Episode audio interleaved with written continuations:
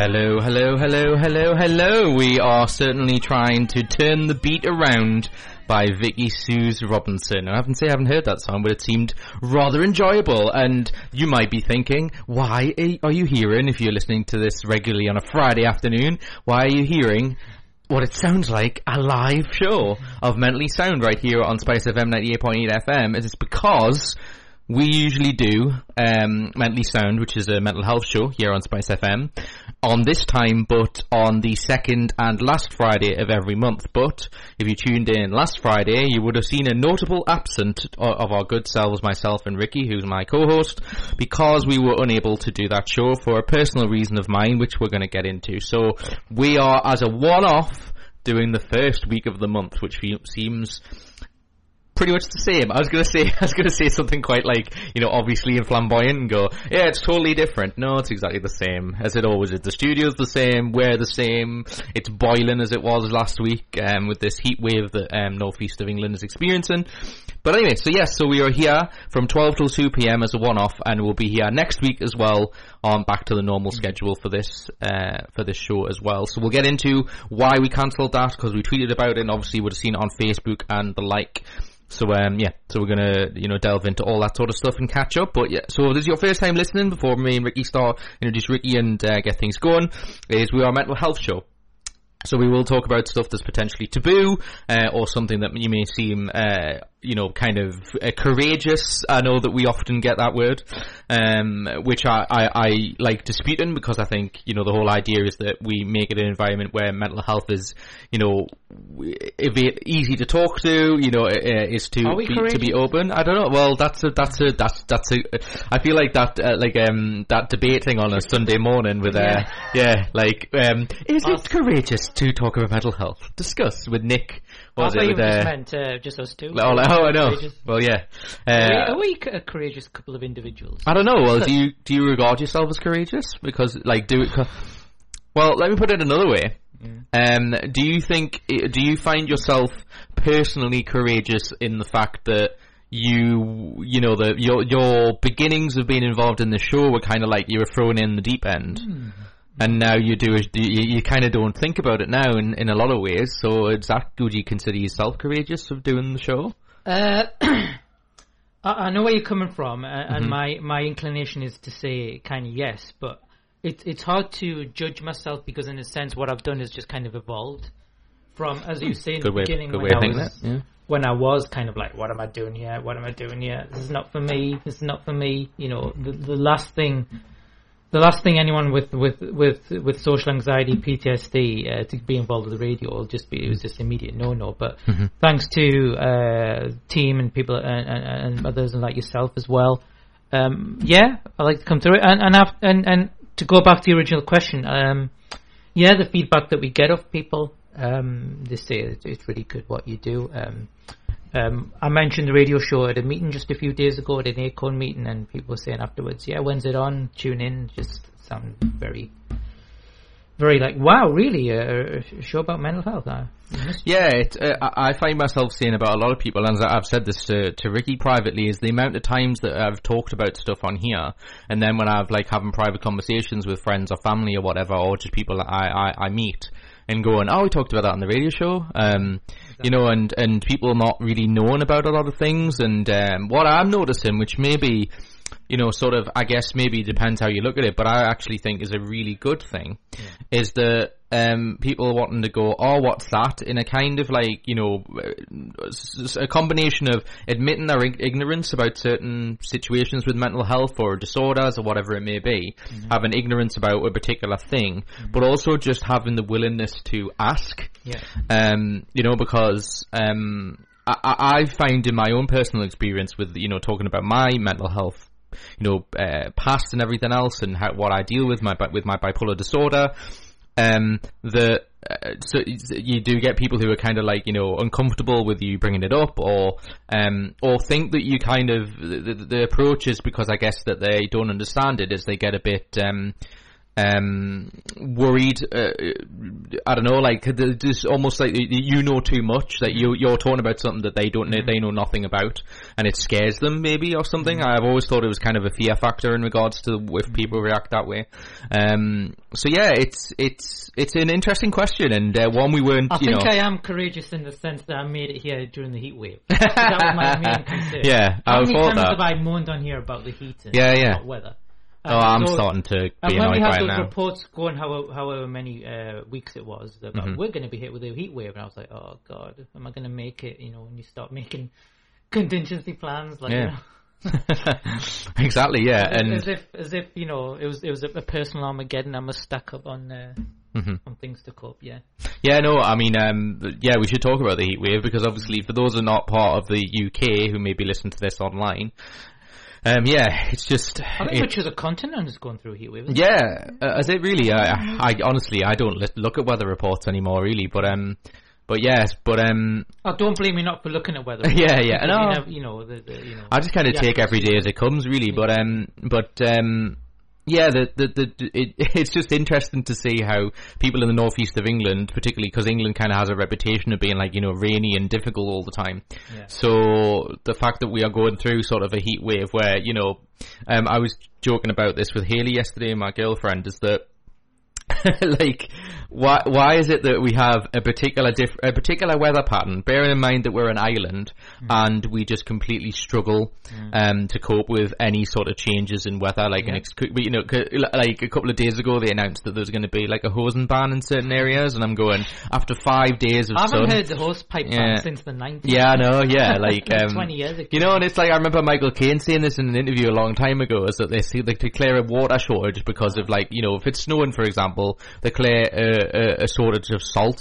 And he made the point of when you're never more than like 45 miles away from the sea, no matter where you're standing in, as an island. And we're going, oh no, we've no, there's no salt or no water. And I'm going, we're an island with a rich source. Well, of- yeah, be it the snow yeah. we don't cope, be it Yeah. when we have like flooding. Yeah. know, there's li- like huge amounts of rainfall. We, we don't cope with that very well. Um, apparently, this is the hottest summer we had since 1976. Wow, really? Okay. Yeah. That yeah. Glowing woman people. yeah. There you go. yeah. It's clearly clearly true. Um, but yeah, no one's. Um, it's funny though because I still look at like because me mum, for example, has for her alarm clock that she uses. It tells you the time, like the a woman speaks on it, and then tells the temperature. And it was like twenty seven degrees or something in her room, and I'm going, wow, that is really hot. And then going, you know, like you, like my friend of mine who lives in Chicago in America, like, you know, sometimes in the summer they, they, they push like 40 degrees and just like thinking it's like, they're just like looking at us going, amateurs, absolute amateurs. Well, I think ever since Um, uh, I revealed that the reverse SAD diagnosis thing, I've kind of like stacked up on everything. So I'm carrying freeze sprays, freeze gels, and copious amounts of water just to cope. And I and I'm surprised myself because I don't. I'm I'm I'm doing not not so bad. I could see you in like a bounty yard or something, you know, like you're going around with loads of water. Yeah, like a bounty yard, just like the waves hitting you or something, but you're just Oh, like yeah. going, ah, this is so hard. Like just, um, do you have one of them like spray things that people have, like, and you just, Well, you do. You can get those, but the, the, they don't work very well. They work for about five minutes Yeah. max. So I use like free sprays that uh, you know people get when they get you know spraying their ankles. oh yeah, okay, yeah, That- that's, that's more yeah, yeah, okay, actually. that makes, that's, that makes sense. I sense. might uh, you know smell of was it liniment the stuff they have in there or something? Yeah, uh, yeah. So I smell like a sports injury. just went to physio. um, yeah, it's weird, isn't it? How that's so that's so bizarre that you said that because, um, um, do you- I, I know people might not just be aware of this, and it might be an obvious thing that I'm about to say, but you know, when like you go to certain places and and you just certain different certain places smell smell of certain things. Like I'm thinking of like hospital. Like I could Oh, smell like hospital. Like you know, when you go home and the clothes you wore when you visited someone in hospital Yeah. smells like a hospital. Yeah, yeah. I'm noticing that when I'm going to see my mom now because the care place has a particular smell and I uh-huh. just like recognize it when I walk in and I go Right. and then like I, every now and again when I'm at Yeah, home I can like yeah, if yeah. there's me clothes are drying or going in the wash or something and I'm going I can smell my mom's care place like Well- uh, there's always like unique smells in certain places like you know? was when my dad used to have his old um, shop on Shields Road, and like in the in the warehouse space at the back where it was like full of junk. Mm-hmm. So it, I don't know. It's like the smell of dust if there is such a thing. And when you walk in there, yeah, the aroma just hits you, and then you, your clothes do smell a bit much afterwards. You know, when it's been around cardboard boxes and like genuine junk. So Yeah. yeah, it's, it's the. No, no, it, it, well, you know, I mean, it's, it, you, um, have dogs, for example. Uh, If you have Oh, anyone who, anyone who's a dog owner knows that, like, that's their, like, main source of, like, finding anything, so, Hmm. um, you know, it's, uh, Lister smells everything, so, you know, so I guess maybe I'm learning from, learning from him, maybe. Hmm. Um, but anyway, just to, like, people be aware of today's show as well, it's because of the fact that we had to move from last week's show, and I'll talk about why I couldn't at some point, um, is we tried to obviously rearrange the guests that we had planned for then, because I must, uh, just to, before we get into why I cancelled last week's show, because it was 100%, you know, a problem I had, you know, Ricky was, uh, you know, planning to do it.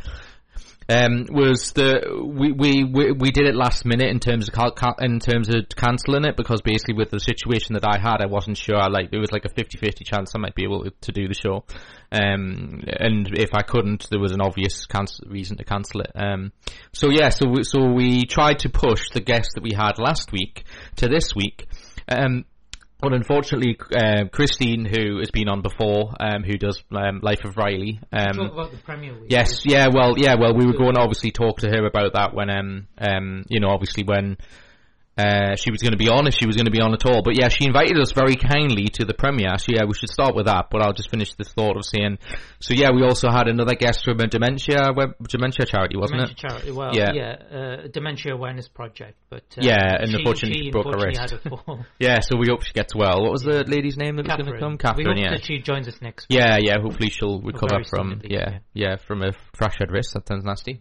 Um, but yeah, so so we um, currently I haven't got guests on the schedule. We were hopefully going to do a pre-record at some point, but for some reason it hasn't been uploaded to the database, even though we asked um, Spice to do that. So hopefully we can get on the, the, the blower during one of the breaks and see if we can rectify that. Because the interview pre-record was with Darren Tate, um, who is part of Maggie's charity Domestic Abuse. Uh, Domestic the most, Abuse, yeah, um, who she was on. She was on the um, show. Um, I don't know, like a, yeah, a few months ago now. And yeah, so we he was um, like sort of a, a, a guest um, star for um, abseiling that they were doing a couple of weeks ago. So we went and interviewed him in Old Eldon Square in Newcastle, and it came out really, really well because I just did it on my mobile phone. So I was really quite chuffed with the way that um, it all panned out. Attacked by a, a, a, a giant. Yeah, yeah. I seem to remember. Yeah, yeah. Ricky like ran away towards the end of the interview. He was he was like, "Is it a wasp? Is it a wasp?" Um, no, it's just a bee. Um, and it was going, "Can be all you can be." so I'm so sorry. Uh, I just couldn't resist. I was just like, "It's in my head. I'm going to say it." I, I, do, don't we all feel better? it's like this morning now. Don't we all feel better? We've got it off our chest, and now breathe. Um, but yeah, so so yeah, so let's start with because we saw we'll, me and Ricky are gonna have plenty of time because we had till two p.m. We'll do mental health news on the top of the hour because we'll have time to do it, uh, give it justice. Because obviously, usually when we've got a packed show, we can't do that. So that's where we you know look at mental health news that happened the last time we were on the air. Um, you know, in between, so we can talk about you know mental health related stuff and whatever else as you've just heard. Because you know we we sort of free flowing conversation is it whatever whatever comes up is what we talk about. So um, yeah, so so yeah, so Christine um, was from uh, Life of Riley, which she came on to talk about her autistic child because she wrote a blog called Life of Riley, um, which my girlfriend uh, told me a while ago that she'd she'd she'd definitely seen um, a, a blog at least. Um, so it's very well known sort of in this area, and it's a play as well, I believe. And she invited us to the premiere, which um, she she sent the invitation to Ricky. So, do you want to take it from here in terms of just you know, well, you to, thought to give listeners how it context, happened? yeah. So um, Mhm. I think the blog's been going for a while, but Yeah. um, they made uh, the headlines uh, in recent months because, or I think just before Christmas, right before, um, right before uh, she guested on our show, um, um, they wrote a, a, a Facebook um, uh, post which went viral, went round the world because the the son uh, Riley, who's a young son who's autistic and non-verbal, uh, they noticed uh, the pattern that um, he wasn't being invited to fellow um, friends' birthday parties. So you can you can you can make the obvious uh, assumption that the, there is a sort of a an undertone of discrimination going on. Um, so yeah, they they they um, let just just and they had every reason to. It, it was a, very rant, and we read out the rant, didn't we? Albeit edited. uh, over Christmas. Um, and uh, yeah, she she came on. So with that sort of uh, uh, publicity behind them as well, Yep. the um, the blog in which they wrote beca- uh, became a play, which I think was uh, uh, was it Northern Stage that was on um, uh, one one of the uh, local uh, theatres. Probably normal stage. Yeah. That, that sounds like something they would do. They, Yeah. Yeah, and uh, they looked to they they went they then went to put it into film production, um, and we got invited to the pilot uh, over at the Tyneside Cinema a few weeks back. Um, a short, what ten minute uh, showing, um, uh, quite a lot of people there, um, and it did give uh, a very insightful glimpse into what life is like for not only not only the child itself, the world, but also from a parenting point, point of view, just what what daily life is like.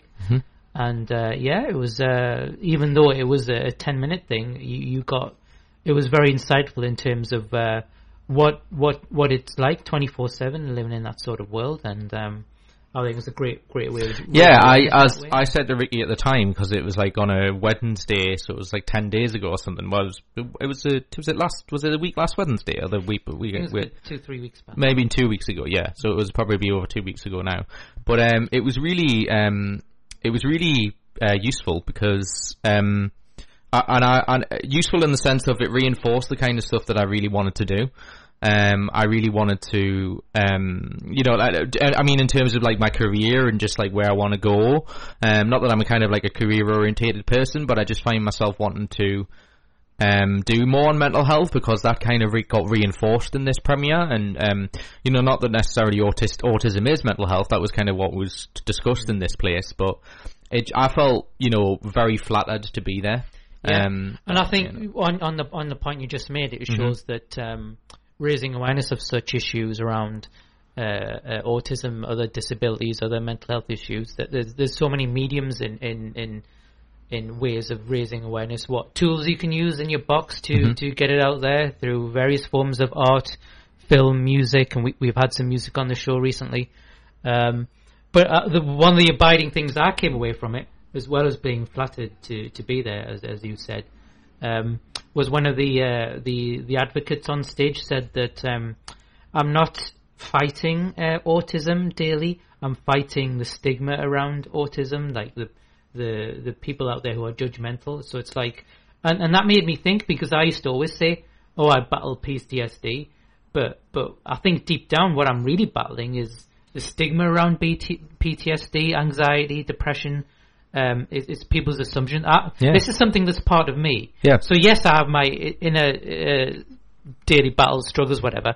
But the bigger battle is out there. Um, the the stigma around it. Do you know what I mean? Yeah. And I thought that was very profound. Um, and and I could and I, we we met him afterwards, didn't we? He says, "Yeah, I agree because it's the same with me and PTSD." Yeah, we tried to get Kieran. Was it Kieran? Is was the guy's name who did the guest speaking uh, slot? Um, we we we we tried to get him on the show because we thought it was um.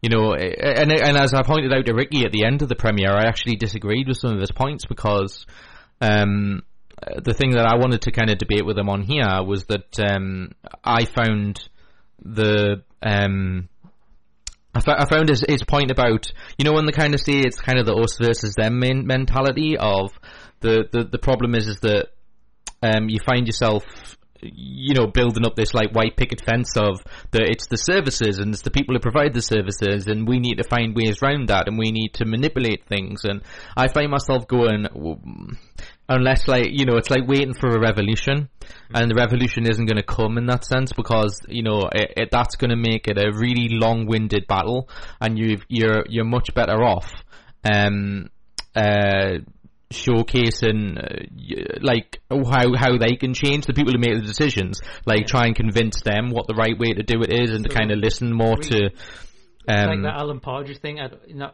it's evolve, not revolve. When he's talking about revolution, yeah yeah evolution, not revolution. yes But yeah, yeah. I, I see what you mean. But I, I yeah, yeah, yeah. I, I get that. Somewhere think in the middle I think this, yeah. if we're if we're trying to change the system, there's it it, it requires a very multi pronged approach. That, that you know it doesn't have to be one way; it can be several ways. Mm-hmm. And, and if you do things several ways, then you probably have more chance of success in that in that way. yeah Um, yeah, yeah, I, I, and I, I see the point that you're making. Um, It is somewhere in the middle, though. I know you. I know you're getting that. It's sort of right. I yeah. think on that point, the the other issue is is that you'll have different people in different parts of the country saying different things because with mental health, like, Yeah. like with anything regarding health, it's a postcode lottery. Good point. Um, It's know, like what's available in what area. Yeah. exactly. yeah. You're right, yeah. No, but um, but at the, but ultimately, the the ultimately the ultimate goal, and this is why, but it, it it feels so far achievable, I guess, as I, I guess I'm being somewhat of a realist, and it's really really hard to have a, a situation where every disorder, every illness is treated equally, because I don't, I I think the reality of the situation is, um.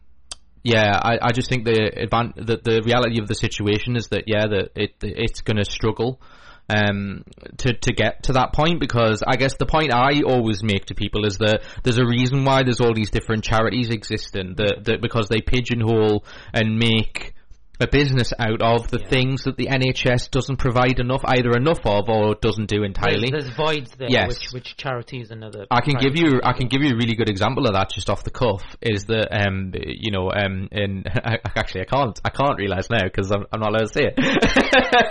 I wow. suddenly went as mystery thought I was suddenly going oh yeah I can see this no I can't see it yet anyway that's a little that's a little bit of um Did it, did it involve expli- no, no, no. I shouldn't. No, no, no. You'll, you'll understand it when I tell you. But it's uh, um, tune in next time when I can finally talk Tune about what I was about to say.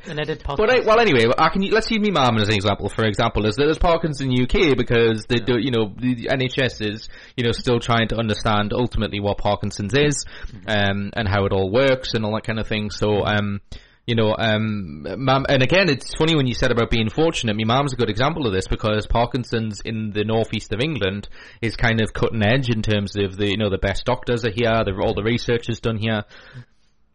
So in that sense, you know, um, and there's quite a, you know, a, a good community of people from Parkinson UK in the northeast. Um, it, it's it's very well thought of. So yeah, um, so yeah, pretty. So you're you're absolutely right. It was a very good point you made. Is that you'll you'll find different results, but then doesn't it sort of reinforce that there's a national problem because there might be a, they might deal with something great in one area, but then you know do terrible in another, and then you might come here and like you know so so so for for every good Parkinson thing that's in the northeast that I know about, what if it's like the Some, the southwest? Somebody else suffers. Yeah, the southwest might be terrible with Yeah. Parkinson's, and Yeah. so I'm saying the goal wholly, should be that we all get the best help everywhere. I mean, I know that's not really, but again, I think a lot of that's not that realistic. Mm. Um, like at least right now, it's going to take some time. So, um, uh, Yeah, it's not going to happen overnight for sure. Yeah. But I think the more of us that are out there talking about it in, in the same way we are, um, will will hopefully um, kick some butts out there, and and and and and, and they- forever go on about you know the decision makers, as you say. They forever go about um, um, equal, you know equal parity compared to physical health, but the um, the the stats show that that's not the case. I mean, the most startling fact for me is I revealed um, in the previous mental health news was that we have six thousand fewer mental health nurses um, since something like 2010.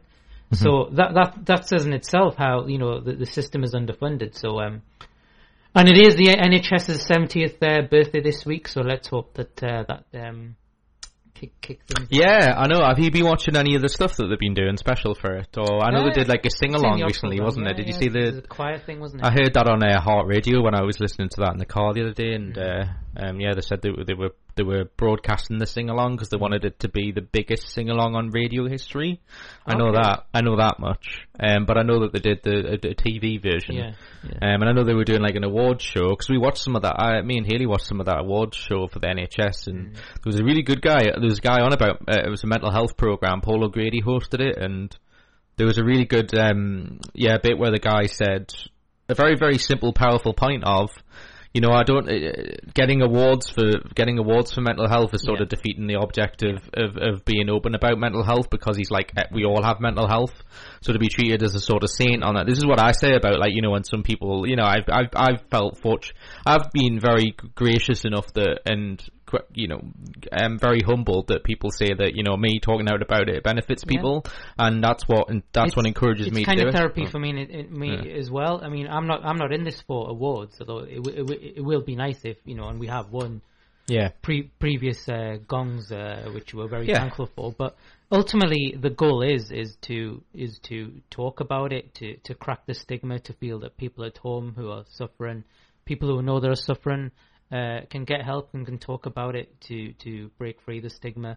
As long as we achieve that, then I think we're we're doing what we. Yeah, Yeah. absolutely. Mhm. Yeah, yeah, no, that, that that's that's really um, yeah quite powerful. But uh, overall, about so to go back to the premiere because that's what we Yeah. originally were talking about is so we got to see um because Life of Riley they wanted to make into a feature film, so we saw a pilot which was made by um uh, Cam what was it Cam for. Cam for A- Cam for AM or something is the company that, that helped make it. Who I know some people who work for them. Um, they're based in the Linskill Centre, um, a good production company, and they helped make this uh, sort of 10 minute pilot. I don't even think it was that long. It was maybe even five minutes, but uh, maybe 10 minutes maybe.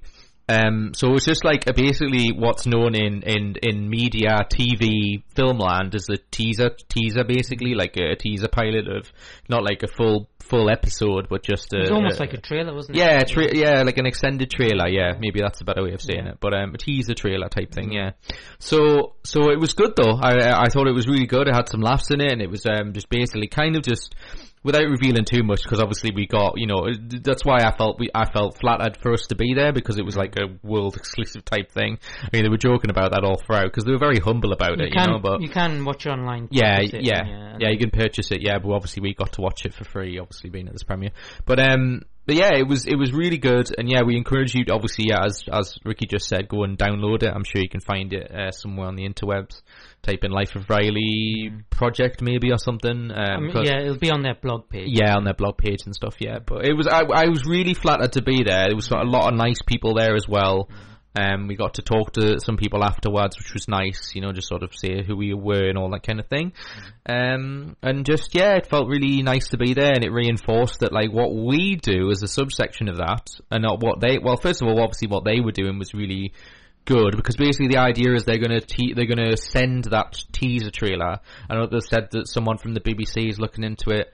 Um, and also they're going to send it to like short film festivals to try and basically uh, get someone to essentially pay for it. Um, you know, because uh, everything needs a bit of money. Um, but as far as I could tell, I mean, you know, that they made that for a shoestring amount of money that that teaser trailer. So I, I, I don't think it would cost a lot to do a feature film. But the whole idea is to do a film version of basically the play that uh, Ricky just mentioned. That's got you know a lot of praise. So yeah, so um, a huge thank you to Christine for inviting me. And obviously, she was on the show um, a couple of weeks, uh, a couple of shows ago. Um, you know, or the last show, wasn't it? Uh, it was the last show she was on. On this show. right? Yeah, was it? No, was no, she on the, no, she was was the on show before? Chris- Christmas bumper. Oh show. yeah, very, yeah. So she hadn't been on for. a That's right. Yeah, sorry. Yeah. So Um, I, I got the message. To, so unfortunately, one of her one of her kids is, is ill. and Yes, so yeah, home, 'cause we asked her to come get back, well yeah. soon, and and I've invited her Yeah. to come along next week. Yeah, she would have done. She would have done uh, last week if we were on, but uh, unfortunately, as I said. So we'll get to what I think we'll do, which makes a great deal of sense because we've got a bit of time here because it's only half twelve. Um, so we're going to be here till two p.m. here on Mentally Sound on Spice FM. And before actually we go into a break, because what I'm going to say is that we'll take a break and then I'll talk about why I had to cancel last week. Um, just get out of the way now, so we can then talk about you know just stuff that's been happening. Um, so we're going to talk about that after a break. I'm going to play a song right now, um, and then hopefully, because I've ha- I've been given access to the interview, so hopefully I can get that to play. So we'll be playing that sometime in the second hour, second hour. Um, but yeah, we'll come back. We'll talk about what happened there last week, um, and then um, yeah, and then also if anyone wants to contact us while we're on the air, Yeah. uh, I have the Twitter page up for at underscore mentally sound. That's I at re- underscore it.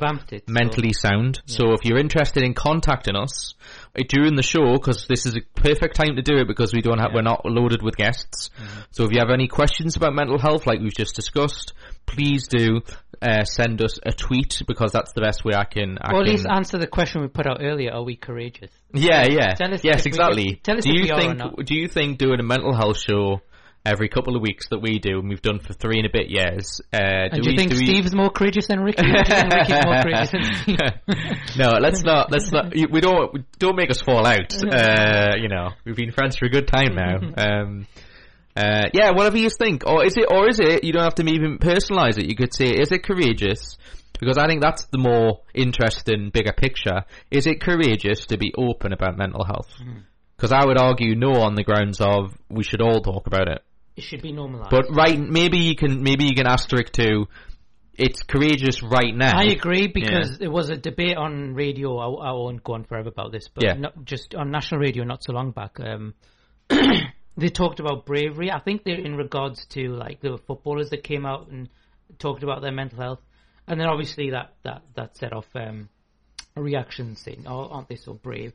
Of course they are brave, but then on the other hand, you're thinking, well, surely this should be normal now, isn't it? You know, if if if, if we if we if I said to you, That I- I- word. yeah, if I said to you, uh, I broke my my wrist, uh, one of our guests recently had, uh, and said, "Oh, would you say, oh, that's incredibly brave of you, Ricky, to, to, to reveal that you broke your wrist?" It it doesn't, you know, No, exactly. So why should it be? because people would probably look at you got a cast on your arm and go, "Oh, you break your wrist?" Yeah, and then that'll be the end of the story. Yeah. Like, you know. Or can I sign the blood plaster? Because I think a lot of the times when you say, you know, mental health should be, I've got depression, oh, and then respond accordingly. But what I find happens with any mental health issue is that usually it's, uh, I've got this, and then a half an hour explanation about why people should care about it. And I think that's ultimately the problem, because you feel like you have to justify how you're feeling.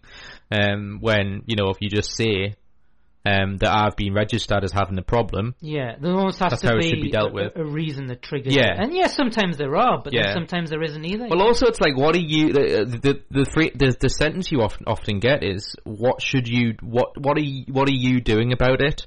And I often want to. I often want people who say that to. I want to remind them that them telling you is the first step. yeah, So it shouldn't be. Um, what are you doing about it? Because they actually are doing something about it by telling you.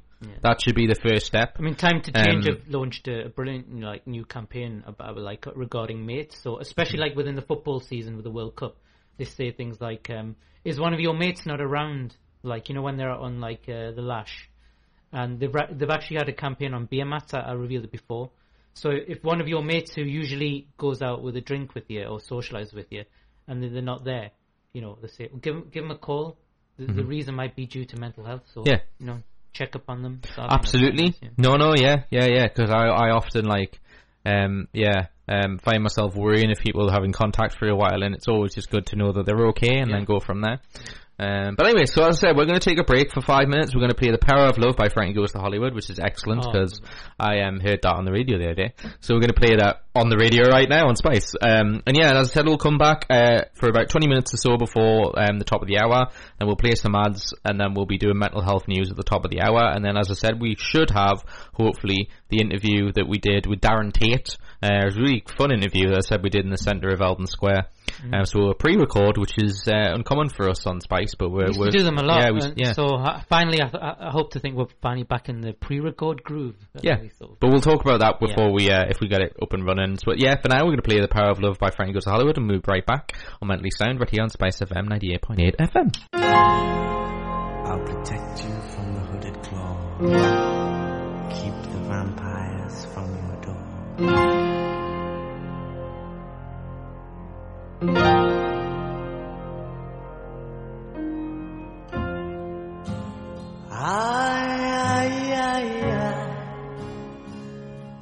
Feels like fire.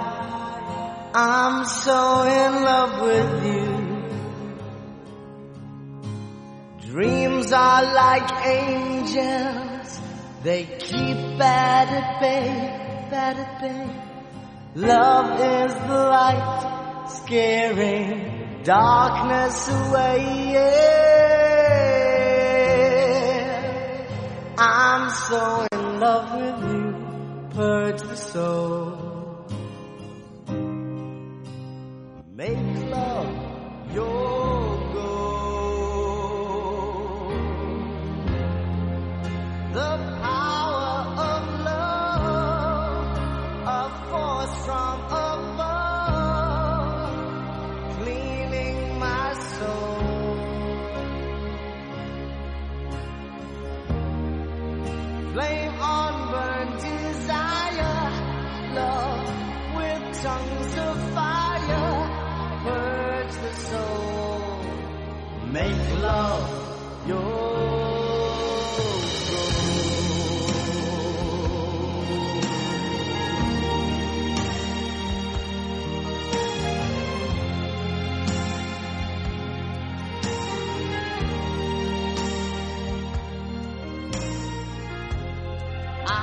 protect you from the hooded claw.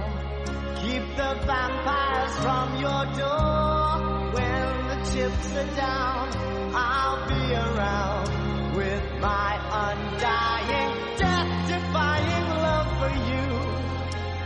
Envy will hurt itself.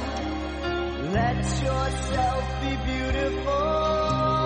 Sparkling love flowers and pearls and pretty girls. Love is like an energy. Rushing and rushing inside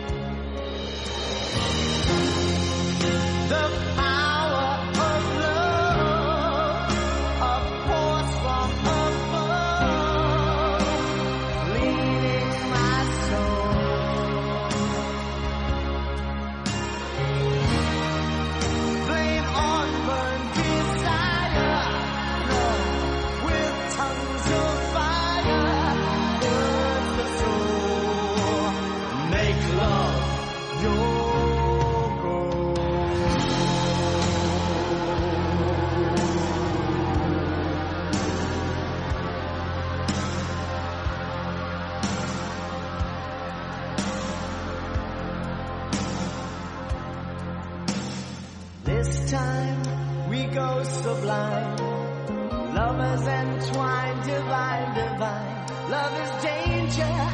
Love is pleasure. Love is pure, the only treasure. I'm so in love with you. Hurts the soul. Make love your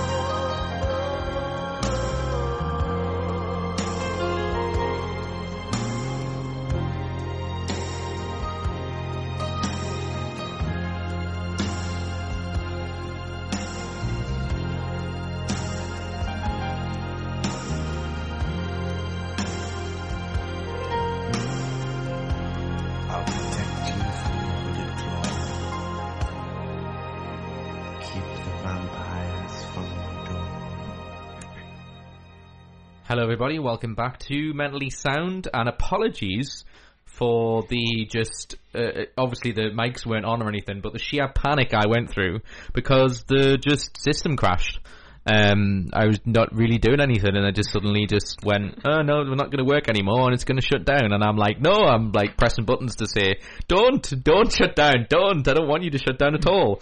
Um, and it led to yeah, the the minute of silence of me. You know, I, I was I, I um frantically text uh, one of the people who runs Spice, uh, going, "Help, help, help me, please! I don't know what I'm doing." And then luckily, um, uh, the the the software we use kicked back in and went, "Okay, I will restart." And I'm like, "Thank you," because I was panicking like a maniac, going, "I'm this is beyond my expertise. I don't really know what's going on." So um, yeah, so I folks, apologize. this is this is an award-winning show. Yeah, yeah.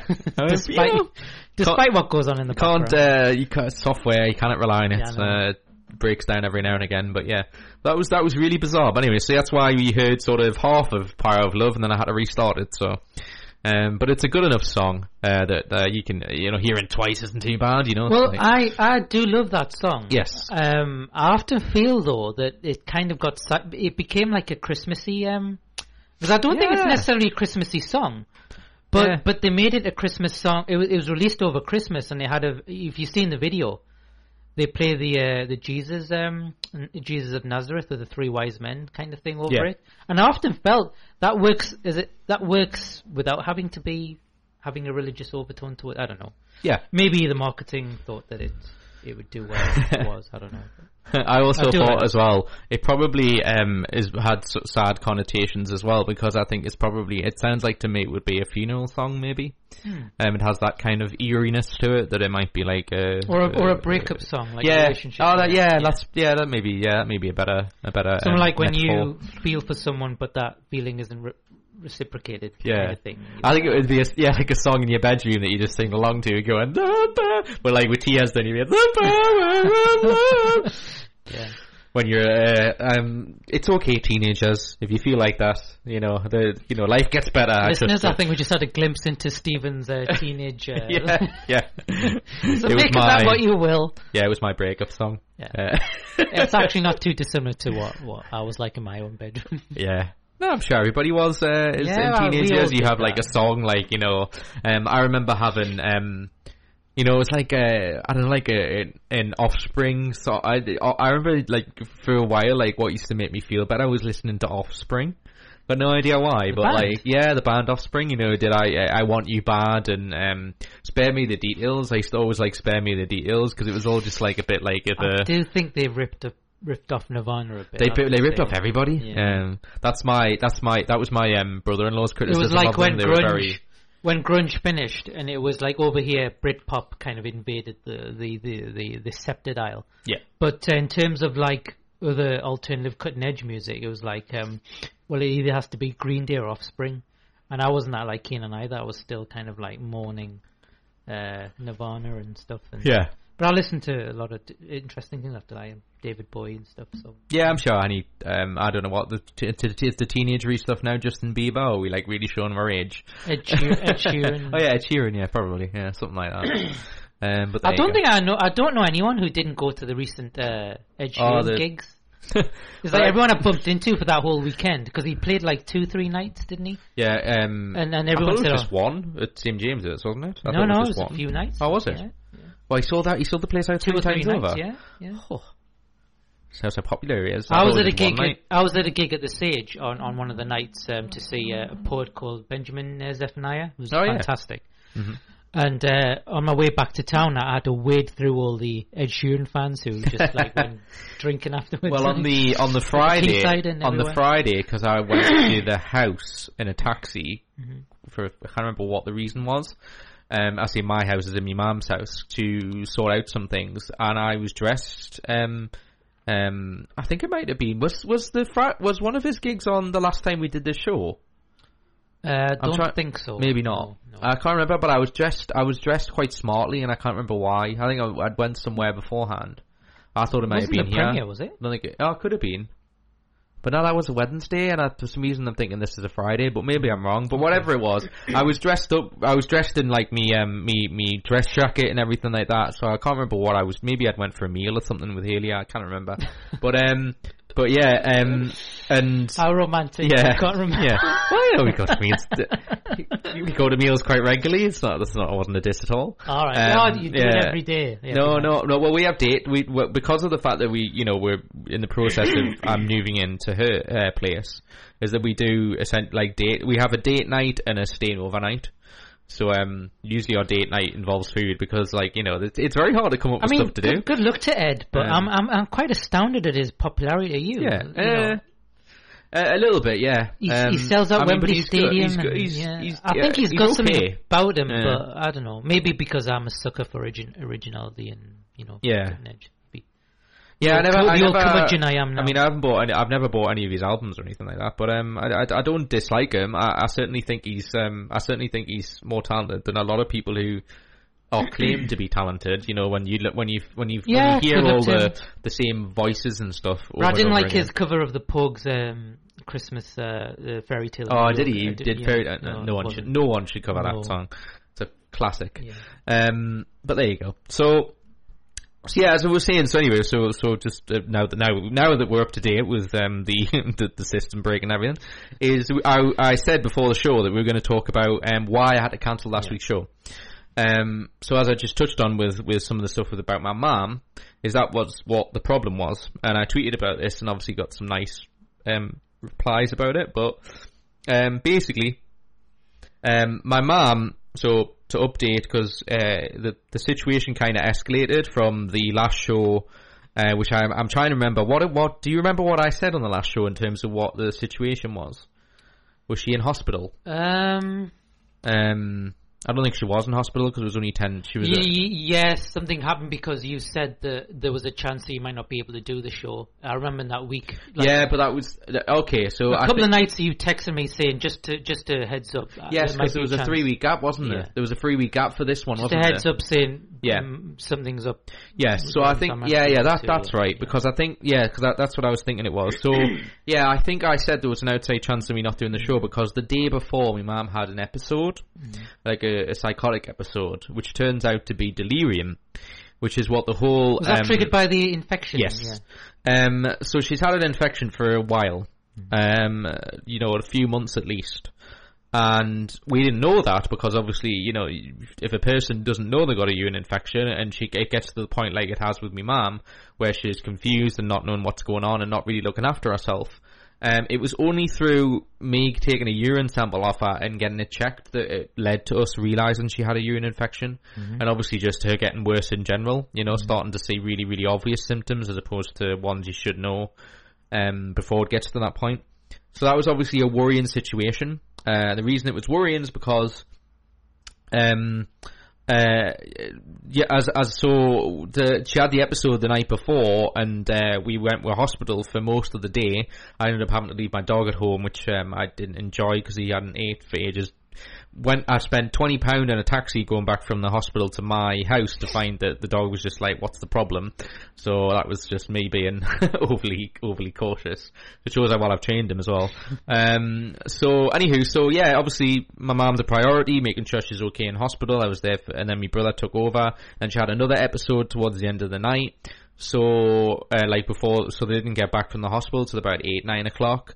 Um, and then so she went back home. She got some antibiotics, started to feel okay. We thought we should have took antibiotics for for like seven days after that. And then towards the second week, which makes sense because I think we had a three week gap till the next, so till last week's show. Um, eh, you know, in terms of from show to show. So what ended up happening afterwards was, so she did the antibiotics. Me and my sister ended up staying at hers. My sister stayed for five days. Then I stayed for five days. Um, I then left on the Monday, like the following week. Um, my mum was in a lot better place. She was, you know, getting carers that were coming to the house now six times a day just to do her medication. She was starting to feel better. And then I got a phone call the following Saturday, so like about four days after I went home, four or five days after I went home, and the carer said, your mum's really struggling again. And my mum came on the phone, she was all confused, she was saying she was seeing people again. So we're like, oh great, the, the, the infection's back. Um, and we knew that, you know, the hallucinations were to do with that, but I guess the real reason I wanted to talk about it on here openly, because obviously it's been a hugely stressful time for my family, um, is that it really is a very good example of a story where where it's about um, perseverance in terms of helping somebody. Because as I just described, without the perseverance of us keep finding out what it is that was ultimately wrong with my mum, we never would have known, and it could have led to a really deadly situation. Because delirium can really For those be that don't know about delirium, Um, so I'll get to that. So yeah, but it, it is important to talk about. So, um, so we took her to A and E on that Saturday when she was when she was saying that she was having the symptoms again. So we took her to Cramlington emergency things. We thought it would be quicker than going to um to the RVI. Um, and that turned out to be true because we got told relatively quickly, uh, within you know an hour and a half or something, which wasn't too bad. Um, and then they went, they took um, a fluid test. She was very dehydrated, which we were worried about. Um, so just not looking after herself again, and um, you know just not drinking enough water, which I implore people, even in this weather, forget having an infection, forget anything else. Drink a ton. You need to drink. You need to, you know, you because you're losing water and you're sweating and everything else. So you need to like restock on your water. And um, your mom, you know, if you don't drink anything, you're you're you're asking for trouble. Um, so that's like just a, an an early warning uh, indication. So So she instantly got put on a drip, a fluid drip, and then they put her on an antibiotic drip because they did a quick urine um, test, and she still had an infection. So we were like, oh, great. So it's still not gone, or it's came back, one of the two. Um, so then they went, okay, she's going to stay overnight. That then became three days. Um, and then they went, oh, well, with the fact that she's got Parkinson's and her medication has just changed because she's lost her patch that she gets for her Parkinson's and there was a tablet that was no longer necessary to take, so she stopped taking that. Um, they thought it made sense to take her to Rake Lane because that's where the Parkinson's uh, team is, um, that she goes to get her reviews at. So we were like, okay, it makes sense. So she went about it with Rake Lane. It's not actually called Rake Lane. It's uh, North Tyneside General Hospital, I think, is the official title. Um, but yeah, so anywho, it's a it, it, so it was a very very difficult situation. Um, it, she ended up going there. Um, she started having more episodes, so she was okay in Cramlington, but she wasn't there very long, like just an overnight stay. Um, and then in the in Rake Lane, she started to get very aggressive, um, very confused, very thought she was being kidnapped, all this kind of stuff. So we're obviously worried about because Parkinson's increases your chance of being um, having dementia. Um, so it's a possible, very distinct possibility. I didn't know that actually. Yeah, you can. It, it, you can. It can lead to Parkinson-related delirium. Okay. So, uh, delirium, uh, dementia. Sorry. So that was the whole reason. It, it'll make sense now when I explain it to you because that's a good. The, the fact that you don't know that's interesting because this is why I'm bringing this all up. Because Ricky knows this because he's a good friend of mine. Is the the whole six month period of me of like my family, as in particularly me, going round and sorting my mum's Parkinson medication. She's been through two or three changes in her, like, you know, the doses she takes, the tablets she takes, she's taking a different laxative. Mm-hmm. All of this mm-hmm. because was out of concern that her Parkinson had changed. Mm-hmm. So all this fighting and all this like, what is it, what is it, what is it, and then getting the urine sample and going, well, she's got an infection, so we know at least we can treat that. To then get her in the hospital for this situation sounds like you know it's just blind luck. But I was saying, like I said this to Haley a couple of days ago, is that like this shows you that you can't give up being the supportive person Oh yeah. and you have to just keep going because um, now knowing about delirium, you know all this like because you know with depression and everything else, there's a certain element of you need to kind of in a subtle way tell motivate the person Oh, to yeah. do stuff, and but it's sort of cruel to be kind kind of way. Um, now we know. I mean, the argument is before she got the infection, that was certainly maybe an option. But I'm getting at the delirium makes you so confused and so inadequate and unable to do anything mm-hmm. because you just literally your brain just stops working, mm-hmm. and that's why I'll get to what delirium is at some mm-hmm. point. But now we know what to do because when we when she was she was at the hospital, she was she was being difficult to to look after. Um, they gave her an antipsychotic drug just to kind of calm her down because the, she just was like struggling. Um, but again, that's protocol. The mental health nurses were involved and stuff like that, and I got assured it was the right thing to do because, as, as I'm sure you'll understand, when I heard that, my first thought was, "Is that really necessary?"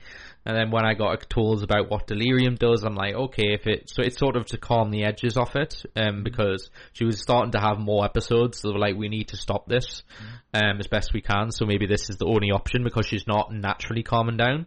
So she's a threat to herself, basically, or people around her. Um, but not for her own fault. It wasn't like a mental health thing or anything like that. It was just pure, like, completely hallucinating, um, and like paranoia and, you know, full blown fit, basically. Yeah. So she calmed down after that.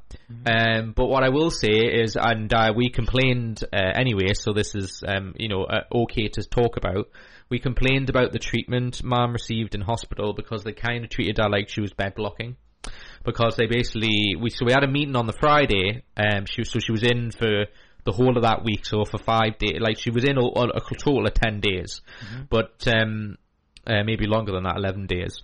And um, on the Friday of the opening week that we went there, we had a meeting between the doctors, the nurses, her Parkinson doctor, the two social workers, me and my brother. Um, and obviously, I'm not going to talk about everything on here because you've got to have some confidentiality. But in a, in a basic nutshell, the, the reason I'm I'm talking about all this and how important it is to keep supporting somebody, constantly getting them to go to doctors because you know you have to. That is what you have to do. We were talking about the system earlier with Yeah. um, Christine stuff. Um, you can't just take like you can't. They, they'll just take what's in front of them. You've got to do like the context work. Um, I mean, I said to you when Yeah. we had this conversation privately that I kind of, uh, not in a sort of uh, uh, a joyful way, but I, I basically congratulated uh, yourself on what your family have been able to achieve in the sense that she's in a decent care home now. And uh, as you say, it was through sheer perseverance. yeah. Because I think a lot of other people out there would have just like, I've heard of situations, not to, and I'm saying this in the in with all the respect I can possibly do. I've heard far too many situations of people going, "Oh, isn't it a shame when you hear someone's not doing very well?" And going, "Isn't it a shame?" And we don't know what's wrong with that, but not like actively doing something about it to help them. And what it is is just constantly going to people and saying, "This isn't right." They're would not you not getting also better. say that people just don't know what to do? Is Well, yeah, there's there's that element of it, but I'm get, I'm saying because the system isn't isn't great. It requires you just to have unbelievable perseverance, Yeah. and it's been a very trying time for us. I'm not denying that for any second, and I don't mean that to be disrespectful to me mum or upset her in any way because it's just the reality of the situation. Mm-hmm. It's affected me and my brother and sister's life a lot. Um, you know, just constant care. But but it was the fact the reason it was constant care is because I, I, I'll admit to you because I get what you're getting at. I'll be completely frank on here, which we always are anyway, is to say I didn't know we didn't know what to do. So the reason we were d- putting all that effort into getting advice was because we wanted to know what was wrong with her. So all this stuff with our Parkinson's, thinking that was the obvious angle to go down, and it's difficult to know for certain. Mm. That we basically, after six months of reviewing Mom's tablets, and then mm. at this meeting on Friday, her nurse, who she saw the last couple of times we took her, mm. went, I can categor, I can pretty much, mean, there's never any certainty in this, but I can pretty much guarantee that, as far as we can tell, her Parkinson's has not got worse. Mm-hmm.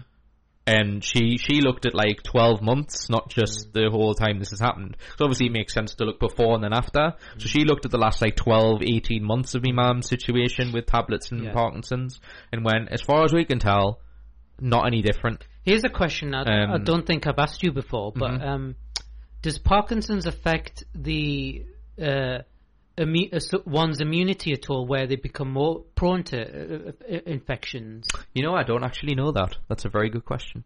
Uh, um, I mean, um, I don't know because I don't think it. Um, it, it- maybe it does in a roundabout way in terms of you just you know you because you're disabled you don't look after yourself as well. Maybe yeah, there's that. yeah. That's a but that's not like a, an, an actively affecting way. I know what you. I know the way you're saying it. Yeah.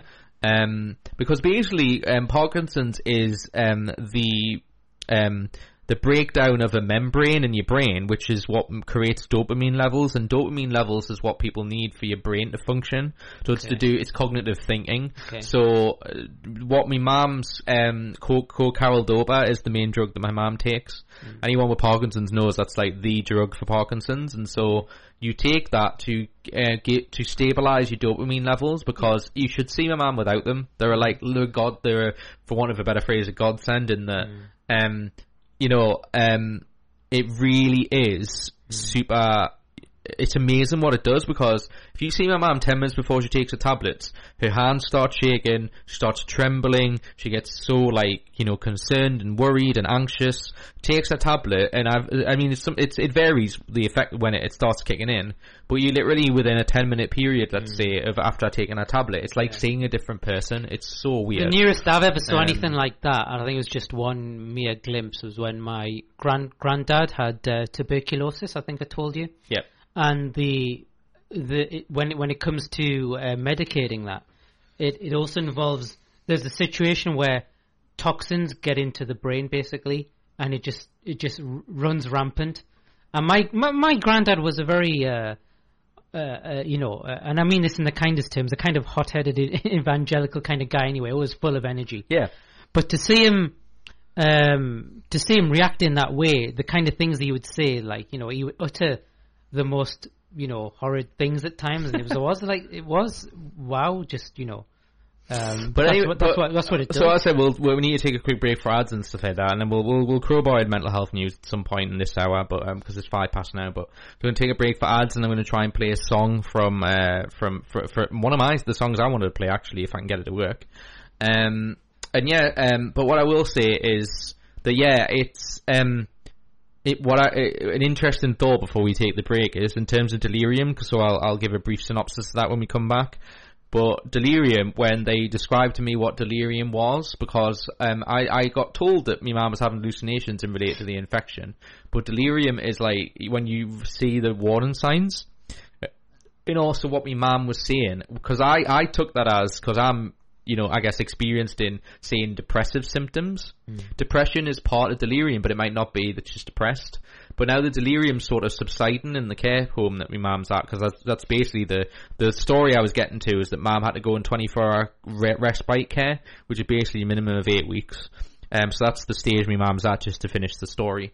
Um, and yeah, so it was delirium that it was. So that I said that the Parkinson's has not changed, and then when it's delirium as a byproduct of having most likely a long term infection. So basically, it's your brain thinking you still have an infection, and it reacts like it, the infection hasn't gone. Mm-hmm. And in some cases, the infections went, mm-hmm. and your brain still gets in shock like you're still got an infection mm-hmm. because you've had it for too long. Okay. Um, so your brain just kind of like see, you should right. see me mom sometimes when she feels these delirium things is that she literally starts like getting muddled. She starts talking about like she starts talking about memories she had like 20 years ago hmm. and then going like that happened yesterday and she's going oh like I really hated that one time and she goes yeah that guy who didn't give me an ice cream and like and then like what are you on about? And then she's like you know in um like 1973 uh didn't give me the ice cream. I hated that guy. Like and you're going uh, what? And she just it's it, you can it's it's like watching somebody try to like you know un, unravel a Rubik's cube or something. It's like um or do like a jigsaw um trying to like you know unravel their mind basically. Um but I'm pleased to say she's gotten better. Good.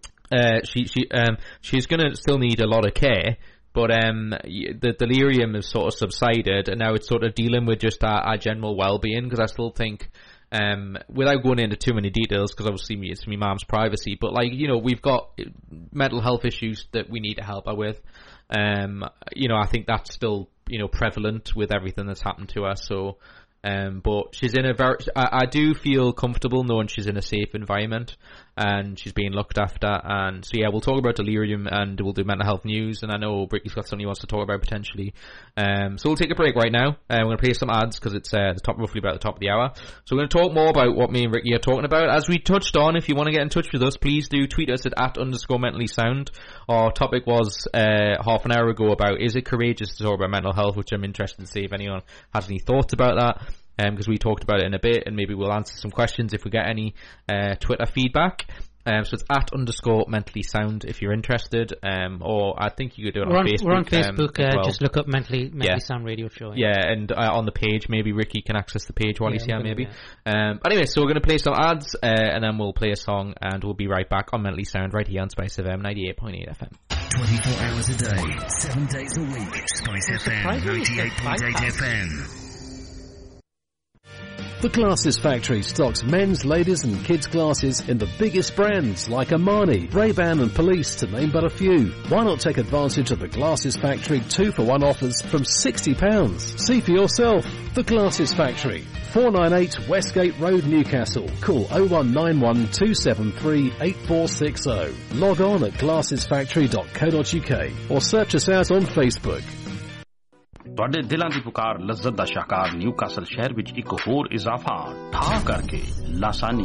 ਜਿਹਦਾ ਕੋਈ ਨਿਸ਼ਾਨੀ ਜੀ ਹਾਂ, Lasani Grill West Road, Newcastle, ਜਿੱਥੇ ਹਰ ਤਾਜ਼ਾ dish ਤੁਹਾਡੀ ਖਾਹਿਸ਼ ਦੇ ਮੁਤਾਬਿਕ ਅੱਖਾਂ ਦੇ ਸਾਹਮਣੇ ਤਿਆਰ ਕੀਤੀ ਜਾਂਦੀ ਹੈ। ਆਓ ਆਜ਼ਮਾਓ ਤੇ ਖਾਓ, ਆਪਣੀ ਫੈਮਿਲੀ ਤੇ ਯਾਰਾਂ ਦੋਸਤਾਂ ਨੂੰ ਵੀ ਲਿਆਓ। ਹਲਾਲ, Lasani Grill West Road, Newcastle. Telephone number 0191272772 ਤੇ ਫੋਨ ਮਿਲਾਓ ਤੇ ਆਪਣਾ ਆਰਡਰ ਬੁੱਕ ਕਰਾਓ। ਬੱਲੇ ਬੱਲੇ, ਉਹ ਨਈ ਰੀਸਾਂ, ਉਹ ਲਸਾਨੀ ਦੀਆਂ। نیو کاسل شہر میں گروسری کی دنیا میں ایک ہی معروف نام، ایم اے بردرز، جہاں پر روز مرہ کے استعمال کی ہر چیز دستیاب ہے۔ آپ کی خدمت میں عرصہ دراز سے پیش پیش، ایم اے بردرز، رمضان المبارک کے بابرکت مہینے میں اپنے کرم فرماؤں کے لیے اسپیشل آفر دستیاب ہے آئیے اور خدمت کا موقع دیجیے۔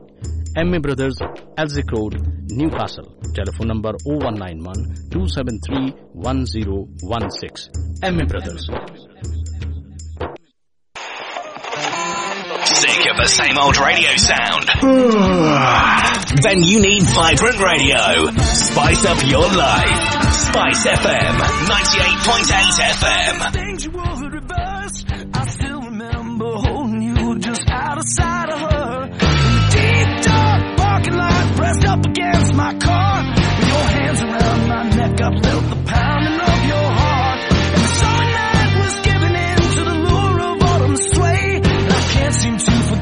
night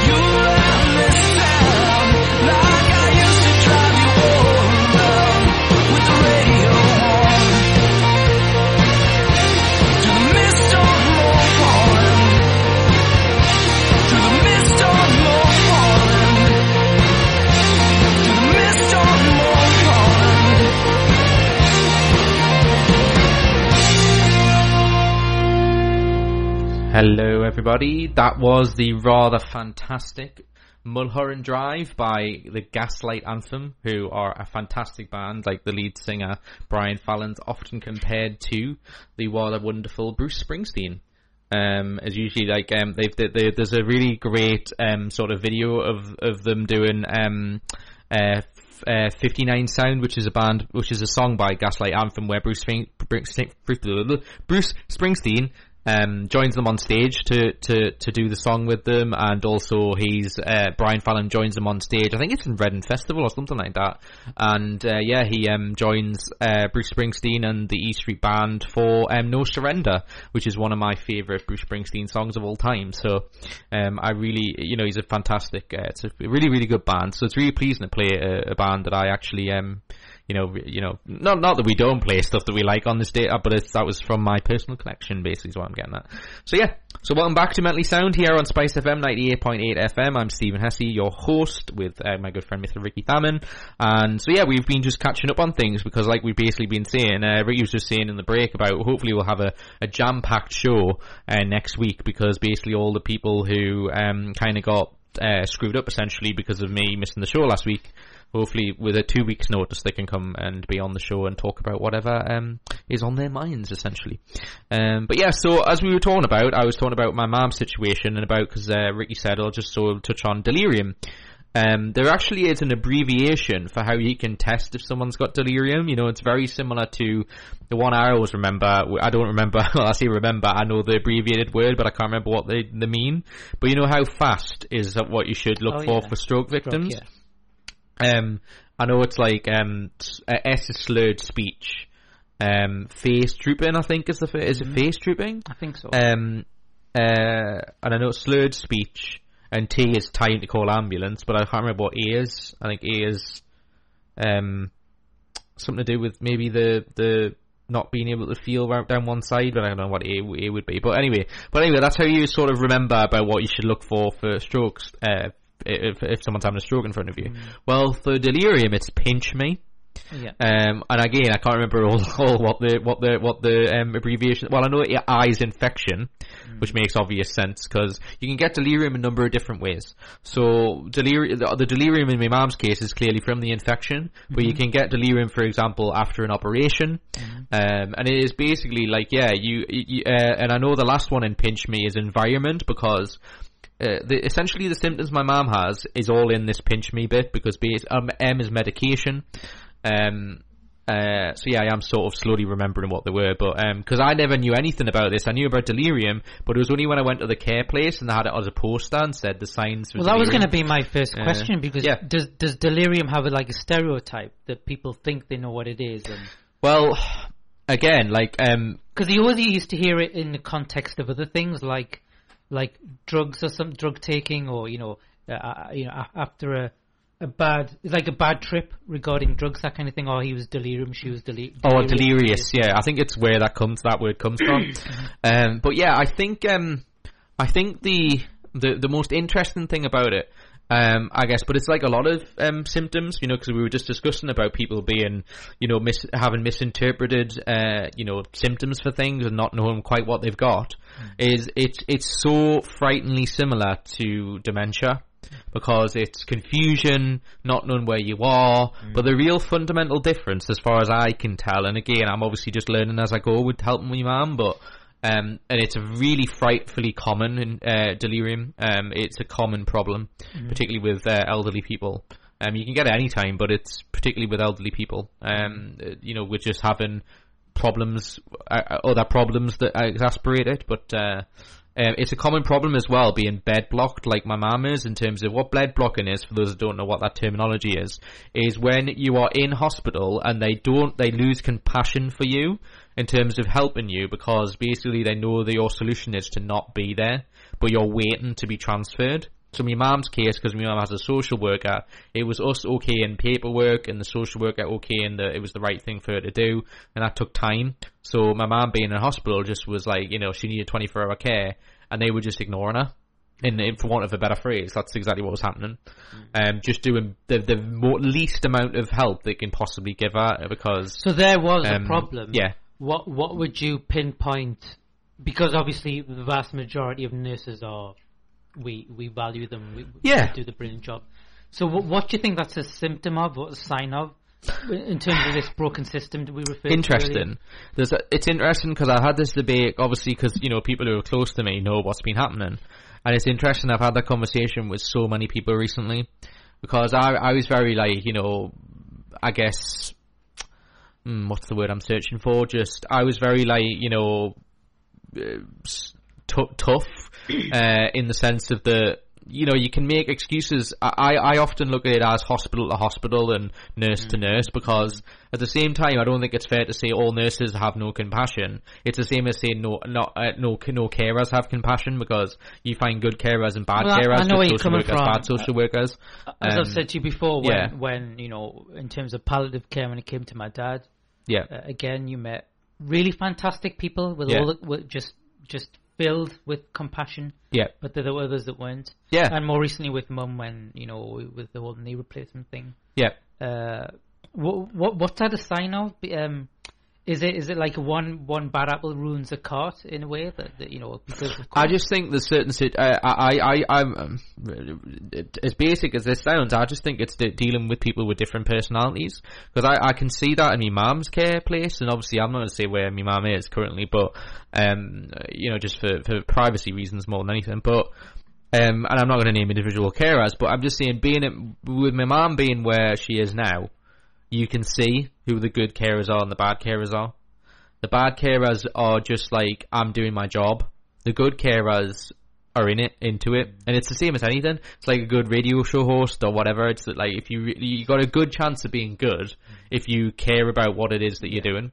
Um, and I just think some people, and, and I would definitely say that's true, you know, because my mum currently isn't getting any carers coming to the house because she's not in the house, is that that happened with carers that come to the house as well, like companies that do that kind of thing, because that, that you get so many different carers coming to a person's house to do medication, for example, if they're still living at home, that you get bad apples in that, most definitely, and you can tell the people who are in it for the wrong reasons. Um, uh, you know, and that's kind of obvious. And so I would say, um, I don't. I don't think. uh, I guess to, to decomp, departmentalize what you've just said. It's kind of you know sort of nitpick at it is to go. I would say it, I wouldn't like sort of stereotype it to every hospital I've been to. So, just, but I would say, um, based on the hospital my mum was at, she got she she could have been dealt with a lot lot better because they were. I for example, my mum didn't get a shower for seven days while she was in didn't- you didn't tell hospital. that, no. No, um, yeah, and that's just being completely honest about it. And that uh, we got so angry about that because you know not only having an infection, Of course, but yeah. that's just that's just neglecting a person's. Basic care. And the reason for it was they were saying because she got she was aggressive the first couple of days she was in there, and the mental health nurse said, well, that's no longer the case now, and they still wouldn't do anything about it Mm-hmm. because they just had this thing of um, we're keeping a distance away from her. Now, whether that's because they were worried, you know, they would be sued or anything like that, but then I'm thinking if that's the case, then it's a twisted logic because we could sue you for being negligent anyway. So it, it that having that approach is still wrong. Even if you're protecting yourself, um, so that baffled us, um, and it got so bad for us at the point of on the Monday before she left, so last week, I actually turned up on Monday, asked if she'd been showered. They said no, and I just took her to get to get a shower because I went, I'm not accepting this anymore. Um, and you know, I, I my my auntie in particular and, and members of my family were like, "Good on you," because you know it was worrying us. And I'm like, "Well, I'm the only one I feel like I can do something about it." So I'm I'm comfortable helping my mum because she's elderly and everything, and you know, I don't regard that as a big deal. I've helped her with many ill many um problems before. Um, you know, and I'm 30. I'm not. I mean, I'm not a kid. I'm not gonna you know go oh that's disgusting or whatever. So I helped her because it was no no big it was no big deal for me. But my point is she's been stuck in hospital because they won't let her out, so she can't go home. So it's their responsibility to look after her while she's in that building. So that was completely ignored. Um, and then after a couple of days of, uh, funnily enough, when we complained to the right people, we then got like when I was going in, going, oh, you know, we showered her this morning, just to let you know, kind of like you know, kind of just like you know, getting back in our good books because as soon as you complain, boy, does it change. Um, but my point is, the system shouldn't be that you need to complain to get the care that you should be getting when you're in there. That's just Yeah. completely wrong. Yeah. But anyway, so um, yeah, so and as I said, just as a nice segue about um, delirium, is that it's a really, really common problem, and um, y- you know, I, do, I I've been trying to say to my mum, for example, I, I feel so fortunate that we have a care place in the area my mum lives in that deals with delirium and is able to, you know, it's rel- you know, we're still, you know, and it's affordable and um, it gives my mum an opportunity to get better because as dangerous as delirium is, it's fixable. Yep. It just requires a lot of recovery and um, rest, and you know, because as I said, like me mom get me mom has heightened sense height, heightened senses, so she she sees things a lot. Um, that's what the hallucinations come in. She hears really, really well. Like she can hear stuff from across the room. Like she gets irritated by random noises that she gets annoyed by. Um, and so like the rooms get dinted, and she's got a sensor mat. So if she gets up in the bed and has an episode, that can deal with it and put her back to sleep. Um, so it's a fantastic environment for her to be in. Obviously, the, the windows are all like you know, guard like um, safeguarded and everything like that. So, um, Sounds like I want to stay there. Now. yeah, yeah, yeah. She's got a button as well, so she's got 24 hour it, yeah. care. So 24 hour care is, you know, yeah, I did think that some of the time. I was thinking, if my de- when I, in my depressed years, I would have loved to have been there. You know, you get you get your meals dealt with, and you know, you, you basically don't have to do anything. There's a TV there, and I'm like, wow, this is great. I would, I, I'll if you don't like it, ma'am, I'll do it. um, but yeah, in all seriousness, though, she just needed a place to kind of, you know, um, forget about life and you know, and and and just get better that way. So yeah, but delir- if you if you're so delirium is uh, like I'm saying, just just warning signs for anyone who's never dealt with delirium. Um, before I let Ricky speak because I know he's got mentally sound and he's uh, mental health news and he had something else he wanted to talk about. Um, is um, yeah, so if they're seeing that everything's too bright, if they're being confused, as in they're just losing their cognitive ability, um, if they're um, uh, having any form of constipation or trouble with medication, because that's it with Pinch Me, the C's constipation. Um, Alright. uh, so you can get it through that, uh, the, or an infection, um, and um, yeah, and just general, just not being able to look after themselves, wandering around aimlessly, having hallucination episodes, then that's uh, may, maybe that they have an underlying infection or they've had surgery recently. I, I did read you can get delirium that way. But obviously, type in delirium and read about it all yourself. But it's frighteningly common, and I never, I hadn't heard much about it. So now that I've learned about it, I think it's really useful for people to hear it. And um, obviously, if anybody you know ends up feeling that way, please go and get help. Literally as soon as possible. You can't you can't let them wait on that. I mean, my mum's had episodes like this for about three weeks, um, and we thought we were dealing with it with the antibiotics for the infection, but it just we just never. I, basically, I just don't think we caught it in time. The infection. I think the infection got too bad before we realised what it was. Um, you know. So anyway, so that's the situation. So she's in care, hopefully for a minimum, as I said, a minimum of two months, and she's only been in a week today. So a week last, uh, she literally went. So that's why I had to cancel the show last week just to um, put an end to this discussion. Is that she was literally going into the care home when I would have been doing the show. So I made the decision of that I'd rather help her with that because I would feel like you know why would I want to sit here and worry about my mom going into a care place when I'm like you know so essentially her pro- um um her main carer really you know family carer because I'm pleased to tell you after quite a long time of arguing this um I've been awarded carers allowance Oh, yeah, Um, yeah. You, I- you alluded yeah. to that before. yeah um I got I they they, they sent me a letter um uh yesterday and Great. said that and gave us um, my first um Good. my first thing. Um, it's it's not, not like a huge amount of money, but it's useful because it helps No, me. it'll still and long it's going to be yeah. very very helpful when I move as well because you know I'm moving uh, with my girlfriend to heaven, so it means I can use that money to not only help my mom but um but get to my mom as well wherever she ends up. So. Um, so thank you for um, whoever sorted that out in the, you know, there, there, see, so there's some good eggs even in the in uh, you know the um, uh, In what the DWP Yeah, yes, yes, yeah, Department of Affairs. Anywho, um, so yeah, so I obviously now that we know that the interview works, so that's gonna that's a 15 minute interview, so we When can maybe. wanna- when do you wanna play that? I don't know. When do you want to play it? I guess I was going to ask you that. It's You now half past. you can play it now if you want. Yeah, maybe we could come back to. Yeah, maybe that's a, probably a good idea. And then we can come back to maybe a little bit of mental We'll health news, and we'll go out. Yeah, yeah. okay, let's do that. Um, so is there anything else you want to add though before we do that? Sorry, I know I've, I've been. Uh, no, I'll, whatever Andy, I was going to say, I'll, I'll, I'll make it part of mental health news, so it's we'll, we'll Fair enough. Combine the two. Fair enough. Yeah. So the sooner we play this, the better. So right. So um, yeah, we're gonna play this Darren Tate. Oh, and I know we need to play ads first. So we'll play some ads uh, now, because it's half past. Uh, one, and so we're going to play some ads for Sp- Spice FM, and then we're going to play this Darren Tate interview. So just to explain, um, we were talking to Darren Tate, who was doing the fundraiser for the Northumberland Domestic Abuse Services, and so Maggie Martin, who helps run that, was very kind enough to. She came on the show She fac- and yeah, she facilitated the interview because there's a picture of it on our um, uh, mentally Men- mentally sound Facebook page right now.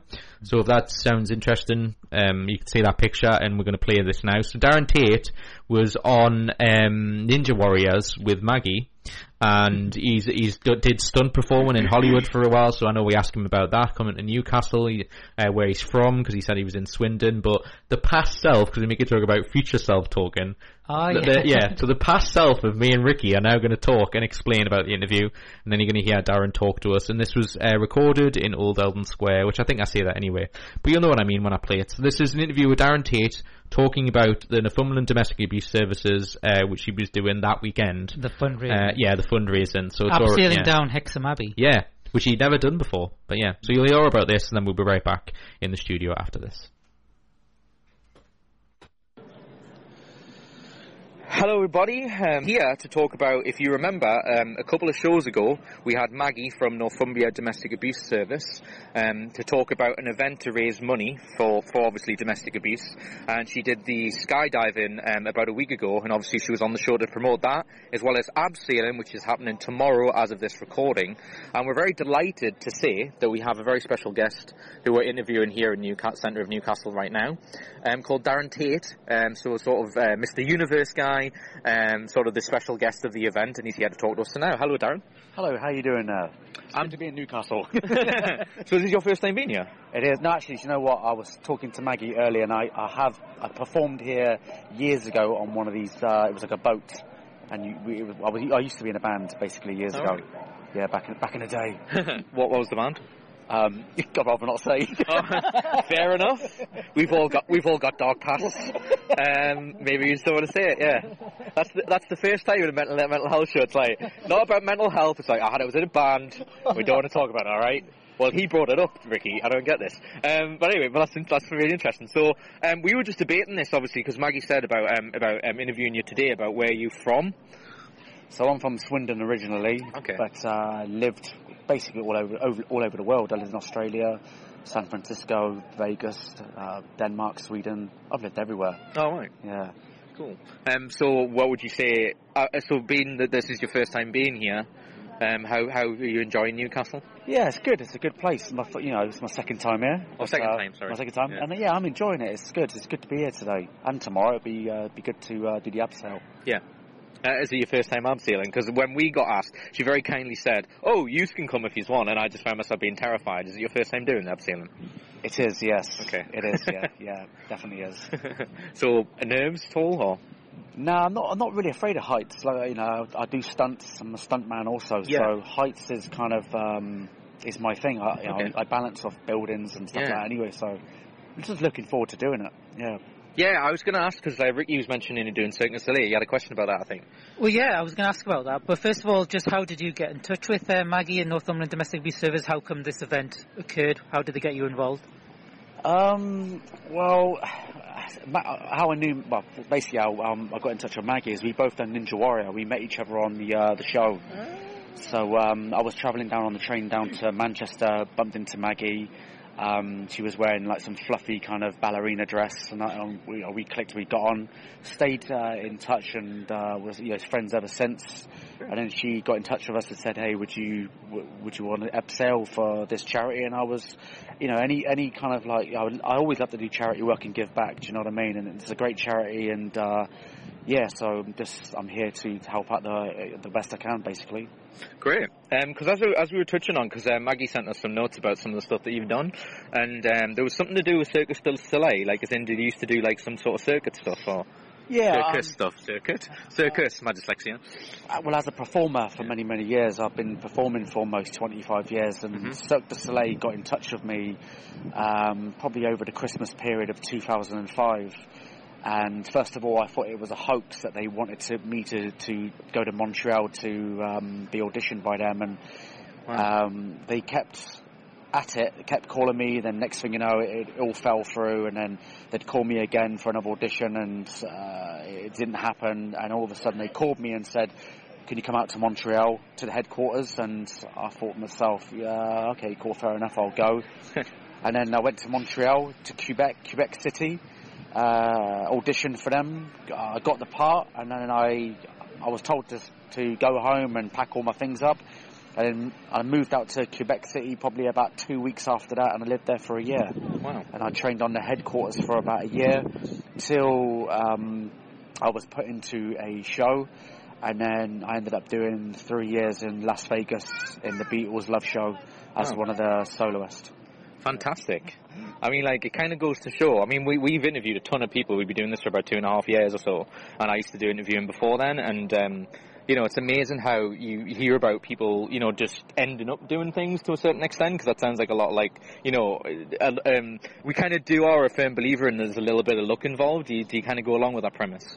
Um, yeah, I mean, you've got to work hard also, Of do you know course, what I mean? But, uh, I mean, with, with the Cirque du Soleil thing, I, I never in a million years thought they would uh, call someone like me. I was, um, to be honest with you, I was at the end of my career there anyway. Okay. And then when they called me to do that show, and I was just thinking to myself, uh, and I ended up doing it, and it was, uh, you know, probably the best move that I ever made. Yeah. And, you know, I I spent the best, you know, run of 10 years in the States. Yeah. Obviously three years in Cirque du Soleil, and it was after that I ended up doing stunts in California. Yeah. So it opened a lot, a lot of doors. 'cause obviously, Cirque du Soleil being in a show like that is well high demand. You know, best of the best athletes in the world, but it, it, it wasn't easy. It was the hardest job I've ever done, Yeah. uh, and the training that you go through is grueling, and it's it's it's regimental at times. It's, Yeah. it's tough. It's not easy. If, if there was a call me up again and say we've got another show for you, I probably wouldn't do it. Okay. because it's it's that hard. Yeah. It's so demanding. You're doing ten shows a week, and you're doing all the other stuff um, before the show, which is mandatory. You have to come in and do your acting, contemporary, teeterboard, trampolining. You've got to do all this stuff, which is involved in the brand of Cirque du Soleil. It's not just about the show; it's about everything. It, it's down to makeup, costume. It's it's it's a whole different ball game. And I, I you know, it was it was an eye opener basically. Yeah. And it was good. It was a good. Uh, it was hard, man. Hard, hard work. yeah, that sounds regimental. um, Freaky, got a question?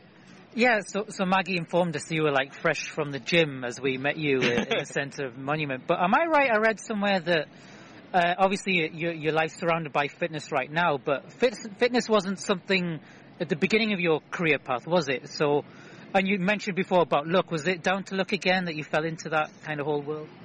Well, with the fitness stuff, yeah, I've only just, I mean, I've been doing it, well, I'll tell you, but the backbone of the story was after I finished the stunts, I'd moved, moved back to, to London afterwards, and I was kind of like, well, I didn't want to go back to, to performing because I finished with the best, the best in the world at a show, which is like Cirque du Soleil, and I don't want to go backwards in my life and do pop videos and stuff like that because I found that was going backwards for me. Okay. So I thought, you know, what's the nearest thing that I could do, which is going to be close to still, still kind of performing in the arts and you know taking fitness to the next level. But I did it with my Cirque du Soleil movement and acrobatics. Thought, well, what can I do with everything they showed me and mm-hmm. turn it into a fitness program? And that's what I've done. Took it to Scotland, and then I started just training loads of people with it. And I do like a, a more like a movement coach now, and I, I train like fighters and, and uh, all kinds of athletes all over the UK, basically. So it was something that I was a little bit lost after Cirque du Soleil and stunts because I was like, what do I do? And I thought to myself, well, the fitness stuff will be the closest thing to it, and being close enough where you're still surrounded in that circle. Yeah. And that's what I've done basically. Yeah. Yeah, that sounds really interesting. Um, I guess one of the things um, that I mean, I say guess it is obviously something that we want to talk about because obviously it's Maggie's. You know, the the whole reason that you're doing to go back to the event tomorrow is that you're doing you know to raise money for domestic abuse. Now, obviously, it makes sense to ask you the question of like, um, what like. Uh, uh, why domestic abuse in terms of like, um, was it something that you just thought, oh, I, you know, raising money is good anyway, or does domestic abuse have any role for you in your life? Because obviously we talk about sort of, I guess, taboo subjects on our show. So, um, you know, what's your sort of view on that? I mean, yeah, look, it's a it's a good um, uh, charity. I, I, I mean, I know it. You know, like when Maggie got in touch with me and said we'd like to do this. Uh, like I said, I, I always like to help out in any way I, I can. You know, uh, you know, for me, it's I do a lot of stuff for Alzheimer's Society, and I give a lot back to them, and that's and I obviously when I lived in LA, I, I give a lot to uh, charity for orphans and stuff like that. I bought a load of presents, Christmas presents for them, and took it to a to a charity base in, in when I lived in California. So a- any charity for me, which you know is they they're in need, and I'm I'm there to help. And uh, like I said, I'm, I'm I'm I'm happy to be here and doing my role play in this, and any way I can help out and you know raise the awareness for it is just, just great, you know. Yeah, absolutely. Yeah. Um, Uh, well, I had one uh, question for you, Darren. Um, you said you, you sort of train others as well. Have you come across people who gone into fitness and this whole world of, you know, raising money because of their own past that they want to escape from? Do they have mental health issues that they use fitness to sort of help combat that at all?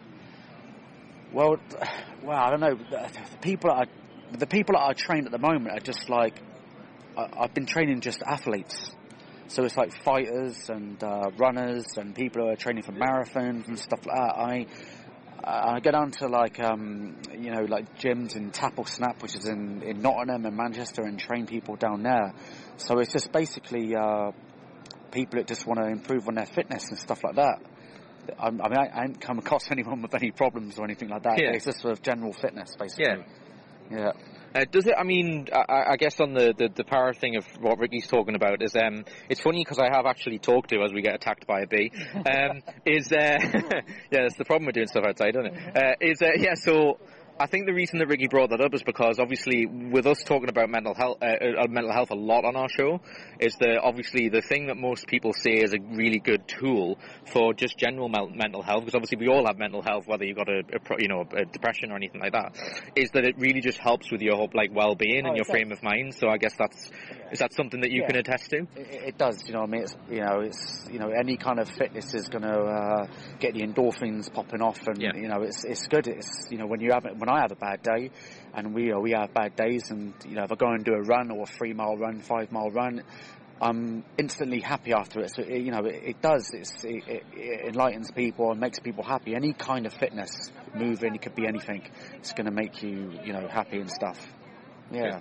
That's a really good, really good message because I, d- I do think, um, you know, just any, yeah, as as we point out, just general exercise, whether you've got a mental health problem or not, is just really, really useful. I guess the final question, because I'm always fascinated about Mr. Universe, because I mean, I've seen, um, uh, you know, seen the Pumping Iron documentary that Arnie, Arnold, Arnold Schwarzenegger did, and all that kind of stuff, and he he had the term Mr. Universe, and the old joke that comedians do is that, you know, what about all the other planets, uh, and all that kind of thing. Um, it's just always Earth that people, people from Earth always win. It's a Family Guy, old Family Guy joke. But I'm just curious as how you got involved in that and, and what the process was for it. Well, this is going to be kind of, kind of, kind of funny now. I, I'm not Mr. Universe. It's, No, I know you're not Mr. Universe. you're not the Mr. Universe, but I, I got there was a note about something to do with Mr. Universe, Oh, so I'm guessing. I'm, I'm doing Iron Man. Oh, Iron which is- Man, I yeah, see. not Mr. Universe. So Oh. um, I'm doing more of the Iron Man stuff. It's it's my first ever Iron Man. I normally do, like I said, for charity for Alzheimer's. I do a lot of running Ah, for them, and I do like uh, uh, for last year I, I ran from London to Brighton and I raised a lot of money. This this uh, couple of weeks ago I ran 85 miles uh, Bath to Reading. Wow. So, um, you know, I'm, but I'm, this year I wanted to change the ball game of my training. I thought, you know what, I've never done an Ironman before.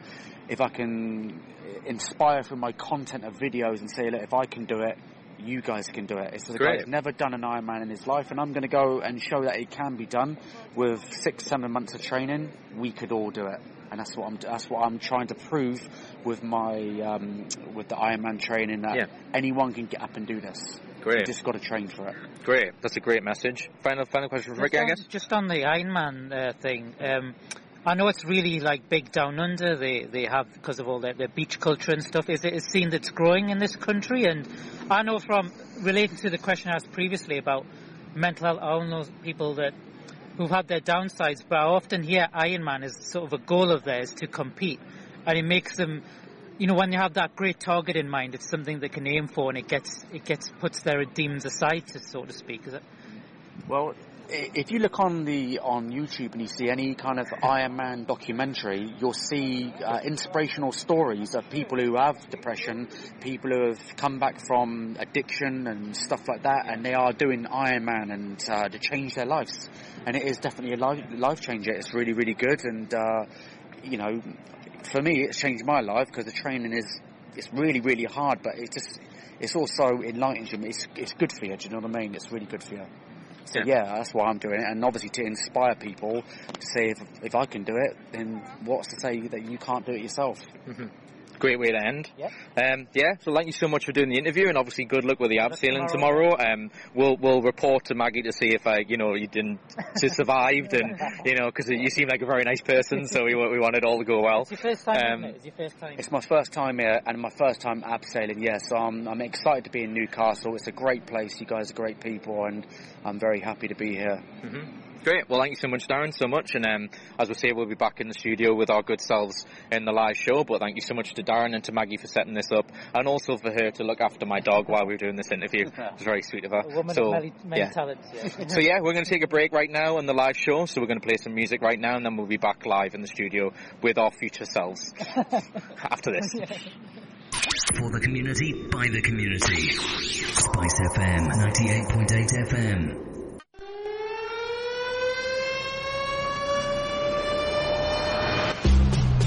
Newcastle Mela 2018. 25th year anniversary. The biggest multicultural festival on Tyneside. Bigger and better than ever before. Taking place on Sunday the 26th and Monday the 27th of August bank holiday weekend at the Exhibition Park, Newcastle City Centre. For more information log on at newcastlemela.co.uk or search us out on Facebook. گزشتہ سال ہم آپ کے لیے dates for Syria لے کر آئے تھے۔ اس سال انشاءاللہ ہم ڈیٹس فار سیریا، فلسطین اور پاکستان لے کر آ رہے ہیں۔ ایک کلو کھجور کی قیمت صرف دس پاؤنڈ رکھی گئی ہے۔ تمام منافع آپ کی پسند کی ہوئی چیریٹی کو جائے گا۔ آرڈر کے لیے telephone number zero seven five double two nine seven six double zero two پر رابطہ کیجیے۔ آپ کا آرڈر انشاءاللہ ماہ رمضان سے پہلے آپ کو موصول ہو جائے گا۔ مزید معلومات کے لیے ہماری website W W W the date project dot com پر رابطہ کیجیے۔ شکریہ۔ Of the same old radio sound? then you need vibrant radio. Spice up your life. Spice FM 98.8 FM. Welcome back to Mentally Sound. We're going to play a song, but we realised that we were really like pushed for time. Like this, this episode, I guess. Um, maybe, maybe guess slow the whole quadrum of time down. Maybe I don't really know, but like it just feels like this one episode's like totally flew by. Um, so yeah, so we decided to come back to uh, basically wrap up today's show, um, which obviously, as we just mentioned, is a um, which may be why people might not be aware that we're actually on because we should have really tweeted about the fact that we met, we were doing this week instead. Um, but yeah, so this is the reason we were on now because Well, we did tweet about week, it, didn't yeah. we? You put out a tweet and I put out a tweet saying that due to circumstances. Yeah, but I meant like in terms of we were doing it this week instead. Um, I don't Oh, we said did- that. Oh, Yeah, did we? Did, Maybe. yeah. Um, uh, but anywho, so um, but yeah. So anyway, so this is a, a one-off in terms of us being on the first Friday because we cancelled last week's, and we will be doing uh, next uh, Friday as well. So back to back, back to back weeks for mentally sound. It's pretty pretty fun. Um, so anyway, so uh, yeah, so we were just we were not to run away. I was I was, I was updating Ricky on my universal credit, which was nice because I was mentioning about the carers allowance and stuff. So you know, the, uh, universal credit. Um, I would just probably say in a nutshell, um, is a good idea that's poorly implemented. Totally. um, yeah, because um, I'm basically trying gonna hopefully once I f- feel able to look for work. Um, but once at the moment it's sort of looking after my mum is my priority. So. Um, getting care allowance really helps. So, um, but yeah, just waiting five weeks to get an answer because my housing benefit still hasn't been sorted, which is sort of talking to Ricky. Well, just very now. quickly, Yeah. um, because it's been off topic recently. Yeah. Um, if you one, you know, question time was was on last night, and one question that was asked was, should it be rolled out? And I, I think it was held in Kings Lynn. Should universal, universal credit um, be wielded out here? Um, and, and in regards to the increasive uh, usage of food banks.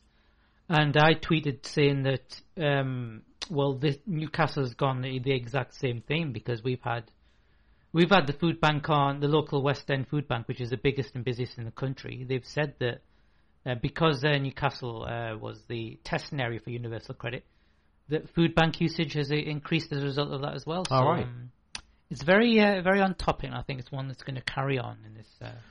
Well, I mean, um, uh, there's people who know me because I mean, uh, Universal Credit only came into the area that I live at the beginning of May. Mhm. Um, and I can't tell you the number of people that I've talked to about just my ordeal going, and I, I how many times I've said I'm so grateful that I have the ability to borrow money off family. When you Um, said I got carer's allowance, I was like, hallelujah. Yeah. Brilliant. Yeah, yeah. You got a lifeline. A, a Yeah. lot of people out there don't have that such a lifeline. Yeah, so um, yeah, and they were quite quick about it as well. Once, I mean, because I, I asked about it when I went to because I was telling basically Ricky in the, the short version of that um, I had to go uh, basically prove again because it screwed up my housing benefit, so I had to prove that I was in a, a place that accepts benefit and uh, prove the amount Mhm. of rent I was paying because obviously you can I guess manipulate that potentially. Um, so I went and done that at the job centre, and then I mentioned about like, oh, am I going to get carers allowance, and also am I going to get um the gap in my ha- housing benefit because when my housing benefit got stopped when I declared for universal credit, it basically restarts your housing benefit as in claiming for it. So you stop doing housing benefit okay. to reclaim housing benefit. That's how stupid the system is because I was already claiming housing benefit. So I um so because that stopped, my next payment for housing benefit, if I didn't claim universal credit, would have been the 30th of May. So I missed out on about uh, 13 days of uni- of um of cl- being able to claim for housing benefit, which roughly works out at about you know uh, two weeks, two weeks of a month. So I was owed half what you get for, um, and I think that's ultimately what they've done because I got um. Um, so I again feel grateful that they've managed to sort it because um, the amount that they've given me in terms of just a little bit of housing benefit, like a direct transaction, seems to have covered the period of time I wasn't on housing benefit. So you do get it, but the, the, the basically reason I'm telling you all this is that the, the criticism I'm hearing about universal credit is the waiting period because you wait literally five, sometimes six weeks to get money that you're owed from the previous month. So people end up in credit s- problem Well, situations. people yeah. a hell of a lot longer. Yeah, and not be able to pay rent and all this kind of thing. but I actually, in the meeting I had, the first meeting, and I tell you this is true, I'm not making it up, that the guy, when I went to verify to do universal credit, says, How are you paying your rent this month? Um, because I said my rent was due in like six days' time. Um, and I went, uh, well, I'm borrowing money off my mum, and he went, all right, good, but well, um, you know, because I was about to say, you know, you might need to ring your estate agents and say you can't pay your rent this month, and I'm like, and part of me wants to go, but you're the reason that I'm not able to pay my rent because it, this waiting period is insane. In five weeks could be if you're unfortunate, and I was in the in this problem that I'm paying my rent twice because my rent's at the beginning of the first week. So if you're rent, if you're paying your rent in the first week and you start then, you almost have to play a tactical game of when do I claim my universal credit so I don't get penalised. It's it's it, it, uh, but again, once you get on it and the like the way that the accounts are, like I sent a message about like uh, clarifying something and they they they then message you back in your account. So you can get an answer like through that as opposed to ringing them hours on end. So the the system in principle is a, a quite an interesting idea, but it's just so poorly Yeah. implemented that That's the that's the that's the crux. Again, I think a good roundabout way. It's a bit like the NHS, a great idea that's proven that's poorly implemented. Um, anyway, but yeah. So is there anything you um you you mentioned about a few things? Is there anything you want to uh, just obviously anything you Well, want to just mention part of our before we wrap up? Just to, just part of our update. So I uh, through through my own circles, yeah, a couple of uh, people uh, have passed on sadly. So my um, not to give names, uh, uh, you know, to, pr- to protect privacies, but another good friend of mine, we, we he was actually um, on his way up here because we were going to go and see Solo together. You know the, the All right. Star Wars Yeah, yeah. And he, he was on his way up, and then he rang me to say, um, "I've just had word that I need to turn around because my aunt's called."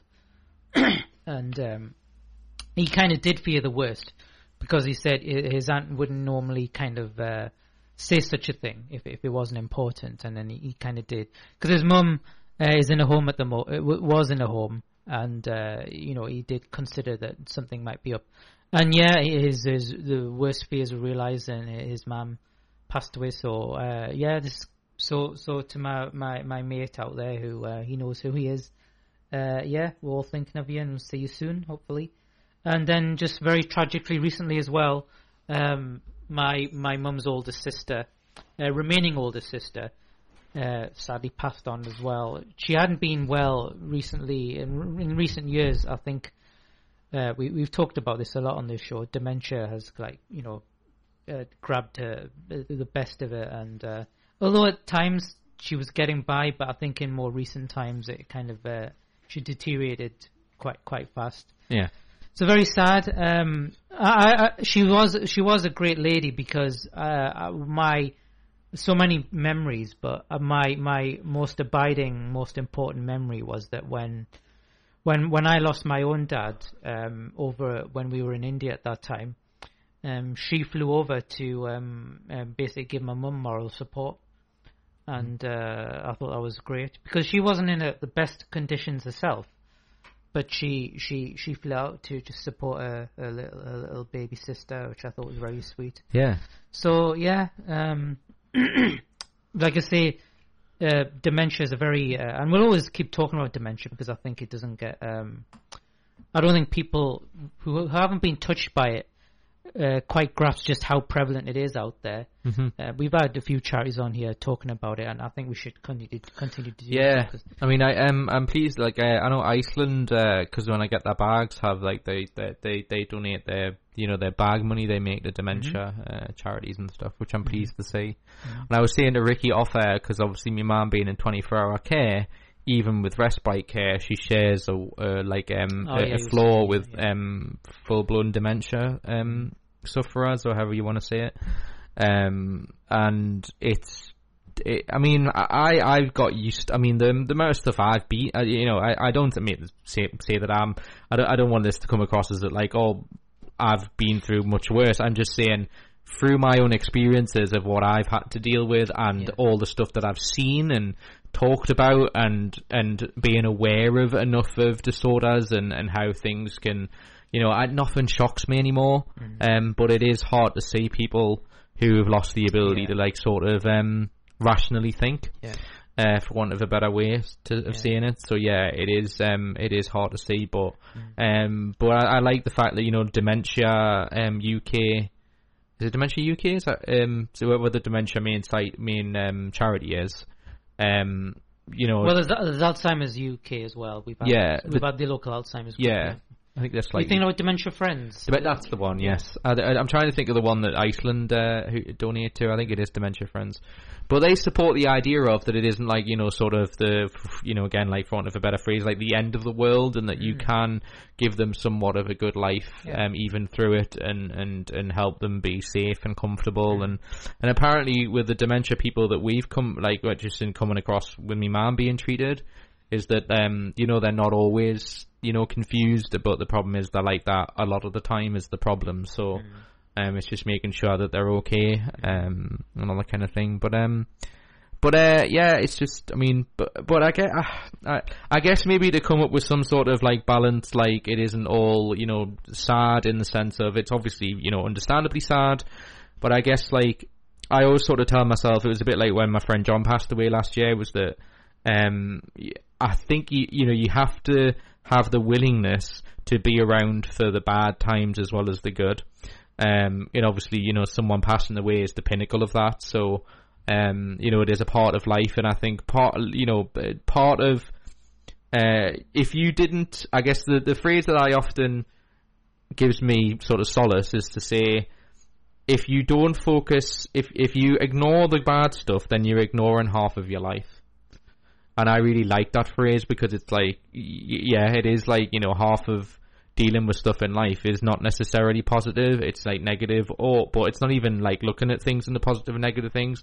It's just things happen, and just your willingness to deal with it means that you're you're winning. You're you're winning, and you're you're involved in your life, and you're experiencing it as best you can. And I think that's the best way of looking at it, um, even in the saddest of situations. Um, you know, I'm seeing someone you care about like pass on, obviously, but um, you know, um, I think that's the best way. yeah, I think um, you know. But yeah. Again, this goes back to what we are talking about before in terms of like caring.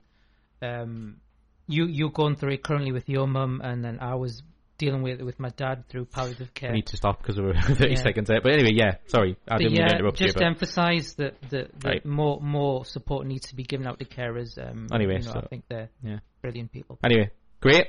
Well, Hughes, thank you for everyone listening. We'll be back next Friday. Um, that is the 13th. Um, and uh, all the podcasts from the previous weeks will be on soon, but we really got to go because it's going to cut off in a second. So thanks to everybody. We'll see you next week on Mentally Sound here on Spice FM 98.8 FM. Bye.